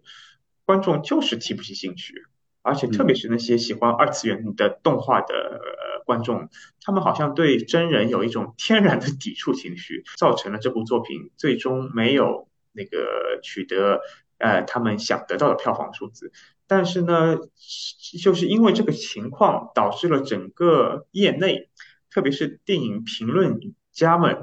对于这部作品的支持一下子提升上去了。其实这和呃刚刚黎明前的巴士是类似的，就是情感的波动造成了对电影的评价。当然电影影评人出现情感波动，我是觉得还是蛮需要的，是主观情绪，也是一个影评人一个自身的体现。但是权威的榜单能够到达这样一个高度，我还是蛮吃惊的。因为我觉得霸权动画这类电影不需要电影旬报的排名去证明它的好坏，如果通过这种形式把它推上去的，我反而觉得还蛮别扭的。所以就是出现了这个榜单的这个整体的排名之后，我个人是相对比较吃惊，怎么说，吃与其说是吃惊，相对比较有点小失望吧。呃、大概整体就是这样一个感觉。其他几部作品其实因为今年真的刚刚像文豪所说的那样， 其, 其他就是今年真的可选的作品非常少，因为国内是买不到电影旬报。电影旬报因为它有积分，今年 除, 除了前四名之外，其他所有电影都是低于一百分的。这个是现象，是其实也是蛮难得的，就是因为没有好的作品，大家的选票都非常分散，所以导致了就是先出现了这种你同分居然会出现三个第六名，两个第九名，这个也是多年不遇的一个情况，一个乱战。有很多作品都是有机会入围的，但是就是现在出现这个情况，相对来说我还是蛮意外的吧。相反像千叶一叶这种呃老影评人喜欢的作品没有被推上去，也是一种意外吧，可以这么说。呃，徐老师可以多说一说，就包括寻报的选择是他们是哪些人在选呀？包括机制是个什么样，可以给大家介绍一下。因为我看前两天呃，马洋老师也在吐槽嘛，就说是不是影评人会更偏东京啊，或者是更小区域一些。是这样的，其实呃，电影寻报呃，今年有多少人我不记得，一般都是六到七十个影评人和电影相关从业人员呃，参加评选，呃，这些选票人几乎都是长时间的参加这个电影旬报呃投票活动，所以几乎就没有怎么变过吧。观看电影的渠道，这个我得说明一下，因为这个其实和呃电影在哪里放，包括地方放的少之类的，呃，没有什么太大的关系。因为电影旬报里面也有山形大学的教授之类的，呃，其实包括我这次电影寻报的十佳作品，除了呃吃土的十二个月之外，其他作品我都看的是内部上映。日本就是因为要做前期口碑，会在电影上映前做一系列的就是媒体播放场，影评人几乎都是在那个时候看的电影，所以他们和其实院线上映没有什么太大关系。呃，名古屋有没有我不知道，关西是也是有媒体上映场的场次，名古屋有的，名古屋也有对吧？有的有的，呃，也是有，就是因为有地方新闻报的力量还是有的嘛，所以就是大多数影评人是通过观看这些呃场次，然后去决定那个排名的。然后他的投票基准是这样的，每个人有十个名额，第一名十分，第二名九分，第三名八分的顺序，每个影评人选择呃十部作品进行投票排序，然后六十多个影评人的选票综合起来，最高得分就是第一名，然后顺一呃依此类推。呃，进就是最终出现一个全部的榜单，每年基基本上都会有大概一百二十部左右的，一百二三十部左右的日本电影拿到积分，嗯，然后这个是关于日本电影的那个十佳，其实海外电影的十佳也是一样的，只不过呢，就是海外电影的十佳，这我就稍微点一下，因为我一经常被吐槽，这个我也一直和他们电影寻宝的编辑部吐槽，呃，他们这个也确实没有办法，因为他们是按照日本的上映时间进行划分的，所以就是二零二二年整个一月一号到十二月三十一号上映的海外电影作为对象作品，这样的话呢，很多。就是二零二一年颁奖季的作品都在二零二二年上映，所以它自动成为了二零二二年的就是候选作品，所以你看他们的榜单感觉就是好过时的一种感觉，每年就是都二零二三年奥斯卡了，你怎么还甘草披萨是年度第一，就是这个，但是这个如何去改变，这个又是一个比较复杂的话题。再者就是海外电影，我刚刚也说有六百部左右的上映规模，海外电影我一直是觉得就是不可能做到涉及到哪怕三百部的海外电影，我估计都有很很少有影评人能够达到这个观观片量，所以只会集中在一些奥斯卡或者是戛纳或者是中国或者韩国的好作品上面，很多好片子其实很多影评人看都没有看过，这点是就是我对他们的海外版榜单的公不能说是公正性吧，就是感觉还是略显不妥的一方面吧。然后其他包括演员的奖项也是通过呃影评人他们进行投票，然后最终选出来了，这个投票呢是和电影的投票不一样，因为每人只有一票，然后最终集结票数看谁的拿票多谁就获得呃那个最佳啊演员，然后是这样的，现近这两年呃是没有发生过这种事情。如果是一人只有一票的话，呃是有可能出现同票的可能性的。这样的话，最佳演员出现双黄蛋这个局面，他们是希望避免的。所以寻报编辑部是有一票的，他们会最终进行调节，那个选择他们心目中的演员、导演，包括编剧吧。呃，还有一个投票，呃，就是这个投票因为不公布，但是就是书，呃，就是杂志里面是有的，就是寻报读者投票，呃，这个是这样的，每年会有呃那个选票截止期的那一期寻报里会有一张呃明信片，呃，购买电影寻报的读者可以通过明信片，然后在里面写出写上自己的十佳进行投票。然后这个邮寄到电影寻报杂志社，最终进行那个选票。这个比较有趣的是，呃，会肯定会有很多呃朋友问，为什么这个年代了还要用明信片投票？呃，其实以前呃他们也想过这个问题，进行过一次改革，呃，然后在线上进行投票，但是。你也知道，一一上线之后，所有的人都有了投票权，这样会发生什么问题呢？就是明星出演的电影的电影票数一下子呃增加到不可思议的地步，这样的话会对寻报整个权威性或者说它的一个杂志的个性带去蛮大的影响。确实，我也感受到了那两年这个读者榜单蛮别扭的，因为很神奇的是，日电影寻报的读者。十佳和评论家的十佳其实类似性、呃、相似度非常高，每年十部重合率大概到六到八部左右，所以就是这方面如果出现了外部的元素进行呃加入加入的话，就是会对整体造成影响，所以再一次回归到明信片制度，回归到明信片制度确实呃有一大批所谓的就是明星的粉丝们就放弃了投票，又恢复到了现在这个情况吧。马寻豹大概大致就是这个情况。聊到高桥报名的时候说他很冲动的拍着片子嘛，然后其实就想到今年其实蛮特殊的，就是呃足利政伸的那部《革命假日》，我看文豪的十佳里面有两部都是这个的两个剪辑版本。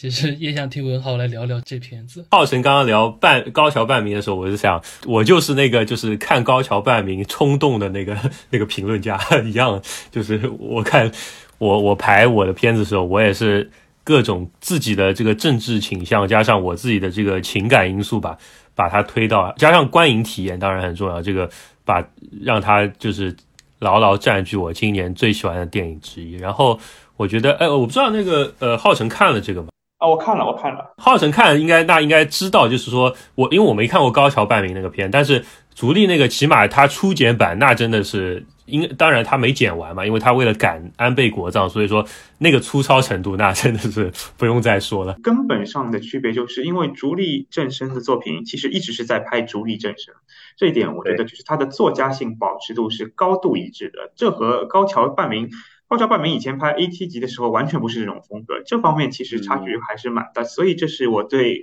就是黎明前的巴士的一种意见吧。如果光从他的呃电影技法或者什么来说，确实就是在呃资金是特别大的限制下，他只能呃就是有多少钱他只能拍多少钱的电影，这个是呃没有办法，就是日本为什么七十年代大家都去拍呃这个粉粉色电影，对吧？都是一样的，就是你跟你的制作环境有关。但是确实就是高桥半明他那个可能他是拍了一个别的议题，足利他的作者性一部分是他自己自己的一个坚持，一部分是无可奈何嘛。因为足利我觉得应该呃只要是这个有公共性的这些媒体，我觉得都甚至不敢报报道他吧，对吧？因为他自己的这个这个这个情况，对，因为他犯罪分子。对对对，国际同机的嘛，对吧？然后就是都不都不能出国，他现在护照也没有，所以说他是不一样。所以你看他电影，你一部分是看他电影，一部分是看他，一部分是去理解他们那批他他的生活状态，然后他怎么样再去发挥他八十多岁一个余热。那这个确实是看的是电影这个文化本身，就看的是一个电影历史的一个东西，所以我觉得这是我看他电影的这个当时的想法。然后我是觉得他这个作品其实可能也不需要任何的就是说别人的承认了吧，就是说他做的这个事情，他第一第一次在国葬的时候放，他是一个行动主义的一个一个事件，他去造了一个这样一个新闻。然后我就觉得是很神奇的，就是在二零二二年，在这样一个安倍呃，国葬这个事情也是一个社会现象，在日本也是百分之六十多的人，呃，这个就是主流媒体的投票里面百分之六十多的人反对的情况下，但是还是是这个人来来做这样的一个行动主义的事情。那我觉得这个是真的是，当然也反映了日本社会现状，但是也是非常对于足利政伸本人，只能说是非常，我只能说我非常钦佩吧。然后不管他的作品。如果从各种技法角度或者怎么样，有有当然有一些，因为我知道荒井晴彦在这个看完呃这个他这个片国葬首映的时候，荒井晴彦是非常非常啊、呃、有有意见的嘛，对吧？他是觉得你这个片质量还就是电影的这个质量还没有过关，你怎么就呃搞这个政治了？就是那有的人可能是想要这么理解电影，有的人是觉得电影。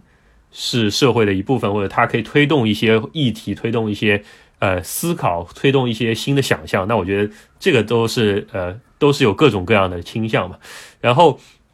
它的这个片的完整版是十二月底在名古屋这里放，我东京我不知道是在什么时候，应该可能差不多时候吧。然后东京是后面、呃、后面才放的，因为一上来有反对的势力在。啊，哦，好的好的，嗯，现在已经放了吧？放了放了。啊啊啊！对，然后这个就好像回到刚一开始说的，就是说名古屋这儿的这个小电影院、独立电影院，非就是那一家，我说他们说，呃，都已经没有人来看了。结果足利政伸这个片上了之后，就是连连续坐满了好几场。然后我觉得这个还真的是很有意思的一个事情，就是呃，有有点像浩辰说，你每个电影院有它的气质，它会聚集一批人，但是。这批人不是永远都会出现的，你也需要各种各样的契机去重新再把大家叫回电影院。那么电影它观影这个本身到了二零二三年，我们一开始说的流媒体的这个情况，你怎么再把观众叫回电影院，让他们觉得一定是要在电影院看的，我觉得就是足力正生他只是足力正生他这个人的做法，我不是不是想说别的人也得这样做，我只说每个人有每个人做法，但是一个现象产生就说明还是有电影院还是有它本身的活力在的。然后这点来说，我觉得除了政治性本身之外，足力正生这部电影让我对电影院观影这个事也有更多的一个思考吧。然后他这个片应该呃在柏林要放了吧，我觉得也很期待看看就是说海外的口碑吧。因为柏林去年呃德国去年那个呃叫 Documenta 叫什么呃文献展，那个当代艺术展里面，就是因为有一些呃巴以冲突的一些一些东西被呃当地的人也是说举报了，所以说呃，足力正生本身又是跟这个对吧，也是去、呃、巴勒斯坦参加过革命的人，他这个会不会在当地也遭到一定的反对？呃，因为德国尤其对这个反犹这些事情特别敏感，所以我也很期待说他在国际上会有什么样的风浪出现。但是我觉得特别有趣吧，真的特别有趣的一个一个电影一个人。哎，其实我觉得可以跟其他听众聊一聊，就是关于足力正生。嗯，之前就是比如六十年代末跟大岛渚那些事情，就为什么到现在他来做这件事会让大家觉得那么的新鲜？可以聊聊那段历史，就他做了些什么，简单说一说。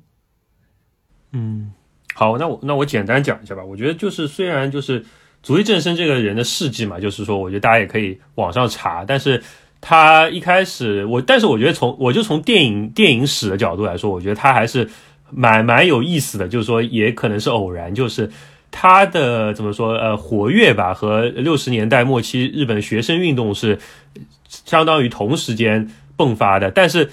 所以说他一开始拍电影，他可能也很关注政治议题，当然他那个时候关注政治议题并不是说像现在关注政治议题，他是一个小众，他那时候就是大众，就是所有人都在都在搞学生运动。他当时是一个学生，他在学校的这个电影社团里面跟一帮人一起搞，那他就是当时最主流的一批人。所以说这个这个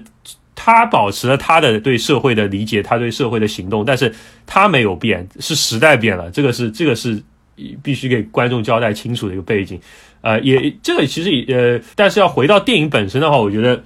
就是也有一个重要节点是六十年代日本电影是呃，我们说之前提到黄金期是脱离了黄金期，日本电影正是走下坡路的一个一个时代。日本电影因为电视机在呃家庭的这个、呃、普及，加上日本电影本身的活力丧失，呃，因为我们知道就是像大岛渚这批人，他也是脱离了这个制片厂，对吧？开始自己独立拍摄电影，各种各样的呃电影产业本身发生结构呃的变化和社会的一个风气，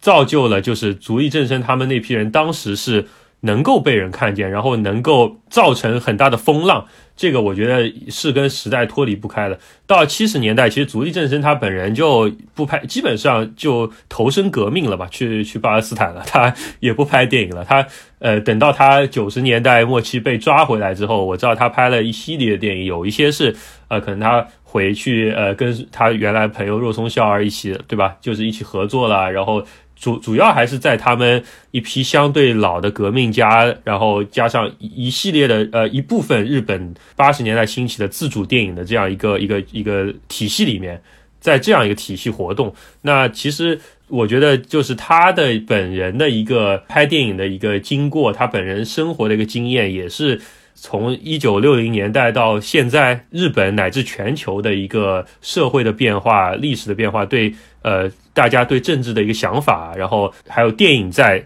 各种媒体在在这个媒体环境里面它本身角色的变化，呃其实都是息息相关的。然后我到了今天再去看足力正生的话，我就觉得嗯它只能说是一个提醒我们要还要去回顾这些历史，然后像我刚才说的是提醒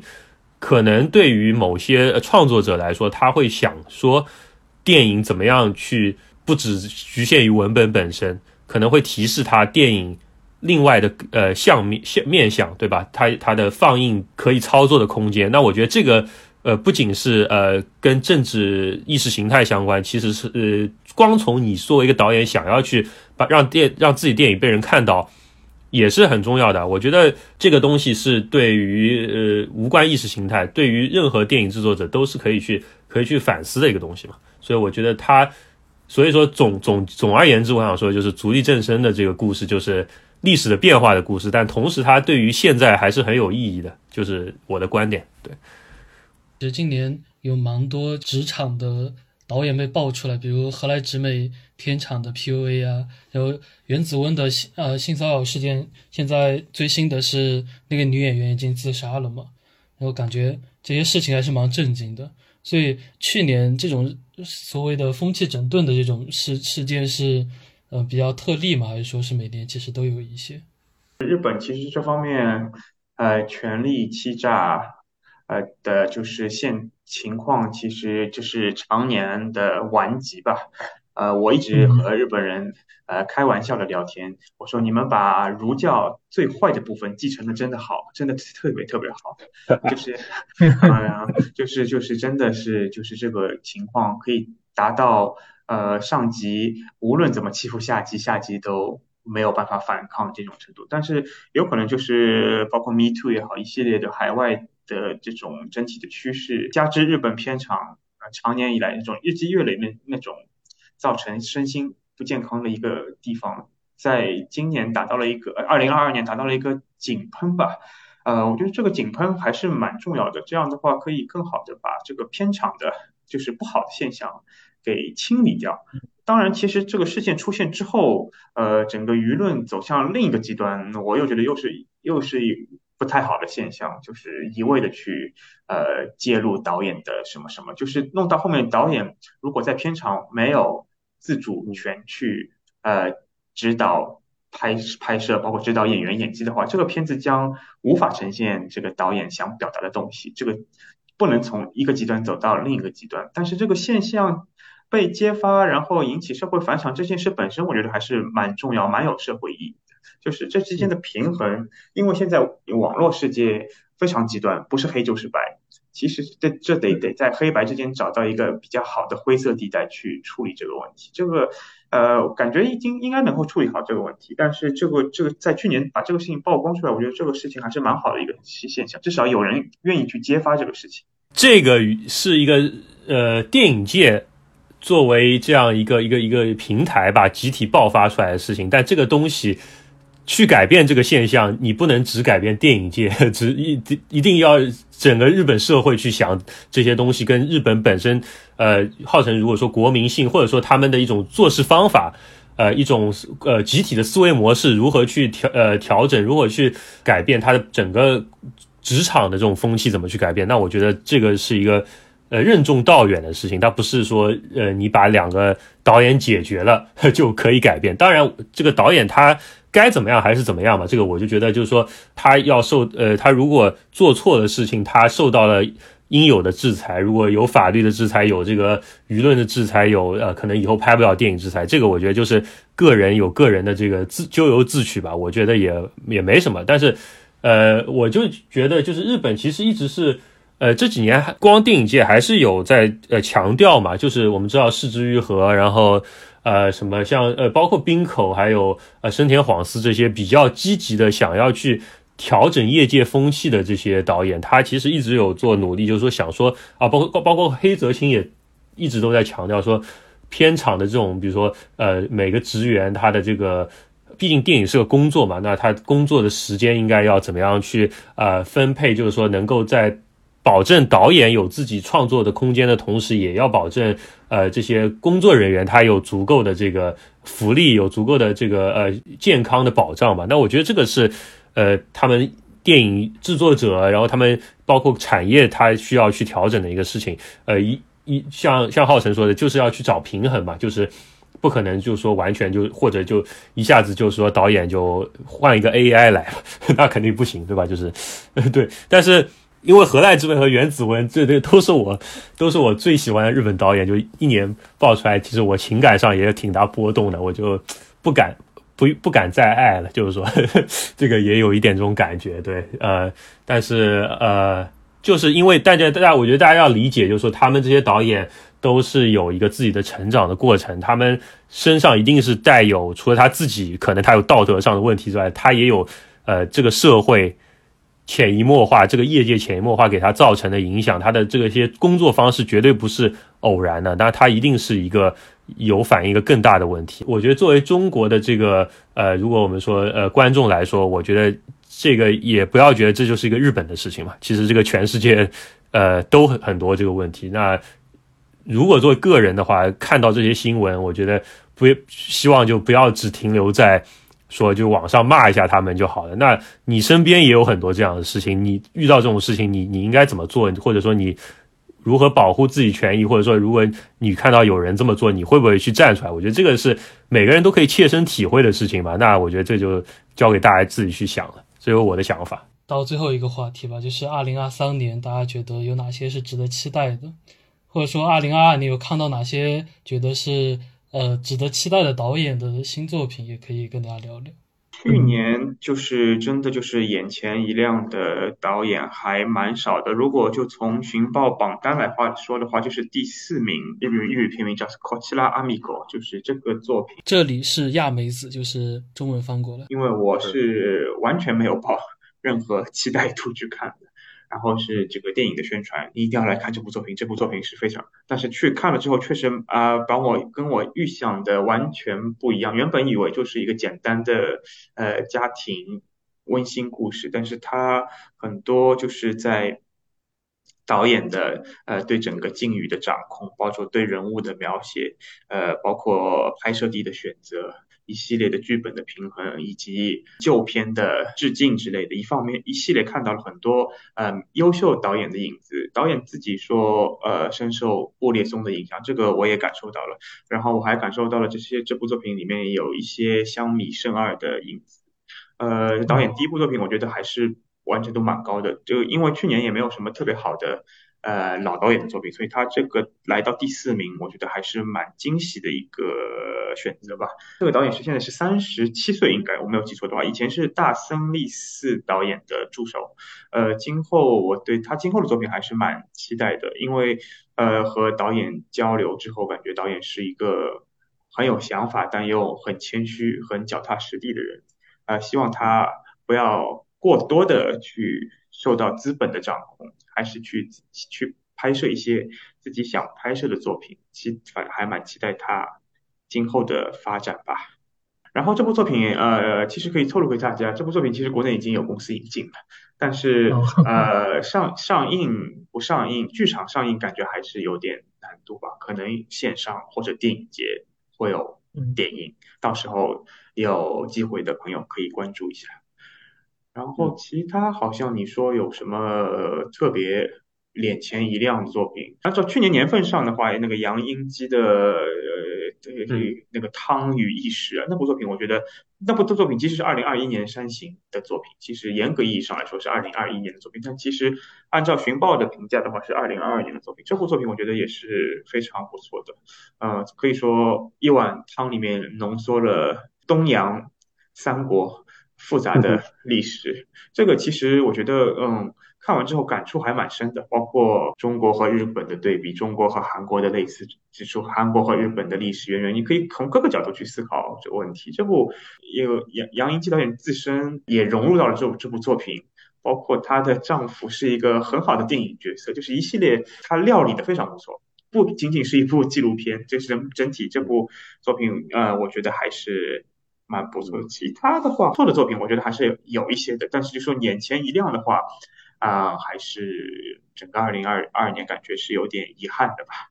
二零二三年的话稍后再说，先听听文豪说的二零二二。嗯，好的。二零二二年的话，对，就是二零二三年这个这个时间节点我，我我觉我觉得肯定浩辰比我更加难以划分，因为你你有时候我们看的片，有的时候比如说电影节或者你看提前点映，那是还没有上映的，就是到底是规划在哪里，对吧？就是有点难度。但是我自己的感觉确实就是，如果是按呃院线公映的片子，中国还没没能看到片子的话，我觉得就是呃，可能相对来说没有像三宅唱这个等级肯定是没有了，但是呃，一个是我觉得河濑直美的那个奥运会纪录片，我觉得大家可以去看一下，因为我觉得那个真的是呃他起码呃特别有趣的，我就是说不管不论他拍的怎么样，他里面传递的那些东西怎么样，我觉得再结合之前提到河濑直美自己的工作方式，我觉得大家是可以去期待一下。然后我自己还蛮喜欢，就是东京电影节我看松永大司拍的那个利己主义，现在在上嘛，它是一个 B L 小说改编，但我觉得他他拍的还挺不错，因为我知道松永大司以前好像和桥口亮辅是呃经常合作的嘛，所以说我觉得他有有他的影像感觉，我觉得还是很不错，他拍的那些 B L 他拍的 B L 片子呃也没有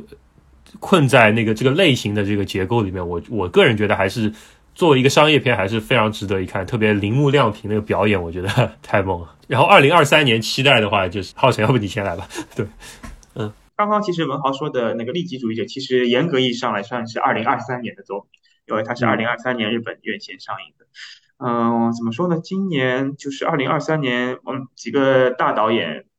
都会有新片发布。呃，首先就是已经情报解禁的作品，包括石之愈合的新片，他和板垣育二合作，我是有点持观望态度的，因为两个人风格截然不同，会会出现怎样一个画面？呃，再加上川村元气这个比比较商业化的制片人在里面，嗯嗯，看反正呃持观望态度，但是还是还蛮期待的。其实今年最大的作品应该是宫崎骏的新片，这个其实会出现怎样一种情况，谁也不清楚。反因为这应该是老导老人最后一部作品，反正这个内容，因为这个当时这个原作之后的漫画版在日本掀起了还是蛮大的一个反响，所以如果这次那个宫崎骏以说是以冒险幻想形式呈现，还是蛮期待他这个会以怎样一个作品结束自自己的电影生涯吧。我这样说有可能是比较失礼的，但是考虑到年龄的方面，包括制作周期的方面，感觉这真的有可能是最后一部的作品。此外的话，其实虽然没有发布，但很多人都应该知道北野武有一部新片叫《手》，嗯，这部《手》应该汉字是手，这部作品期待今年能够看到吧，因为这部是北野武好，应应该也有一段时间没有拍那个古装片了，又是以这种比较独特的视角契机去拍摄，呃，好像是织田信长的时代的一个故事啊，这个我还蛮期待的。此外，有可能滨口龙介会有空降作品，还有其他导演可能也会突然之间出现新片，这些还是蛮期待的吧，因为因为现在还是二零二三年二月份，很多作品应该还没有就是制作完成。对，然后我的话，我觉得就是呃，在日本二零二三年，因为有山形国际电影节，所以像因为呃，浩辰一开始聊到梁一基的梁一基那个作品是二一年嘛，两年前的，然后山形今年又会呃有怎么样一批纪录片作品，其实这个还是挺期待的，因为而且山形也是呃隔了两届了吧，才呃终于回到线下了，今年应该是，所以这个也有点期待。然后之前看小田香那个作品，他呃是说是二零二四年可能才会出，然后他当然也不是呃商业院线的那个录制，所以可能呃也会有很多变数吧。其他的话，呃，我比较关注的一些导演，比如说像空足那那帮人，比如说还有谁，三宅唱刚出完，应该也不会有。我觉得就是说，可以透露一下，呃、三宅唱下一部作品二零二四年上映，这个可以告诉大家没问题。哦、已经有了是吧？啊、哦，已经有， okay, okay. 已经拍，已经已经拍摄拍好了。太好了，太好了，太好了。嗯，对，所以说就是，也可能二三年，呃，先看看《势之愈合》吧，《势之愈合》上一部太失望了。啊，然后还可以和大家透露一下，今年是小津安二郎导演呃诞辰一百二十周年，会有很多惊喜的企划在全球各大电影节上映。嗯、呃，现在还不能说，呃，很期待，期待住，期待住，期待住。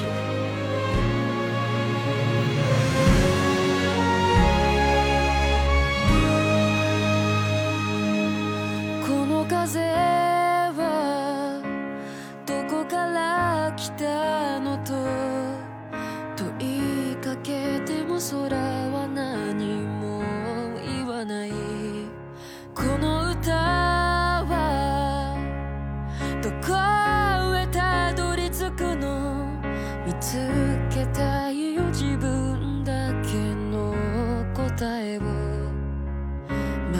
是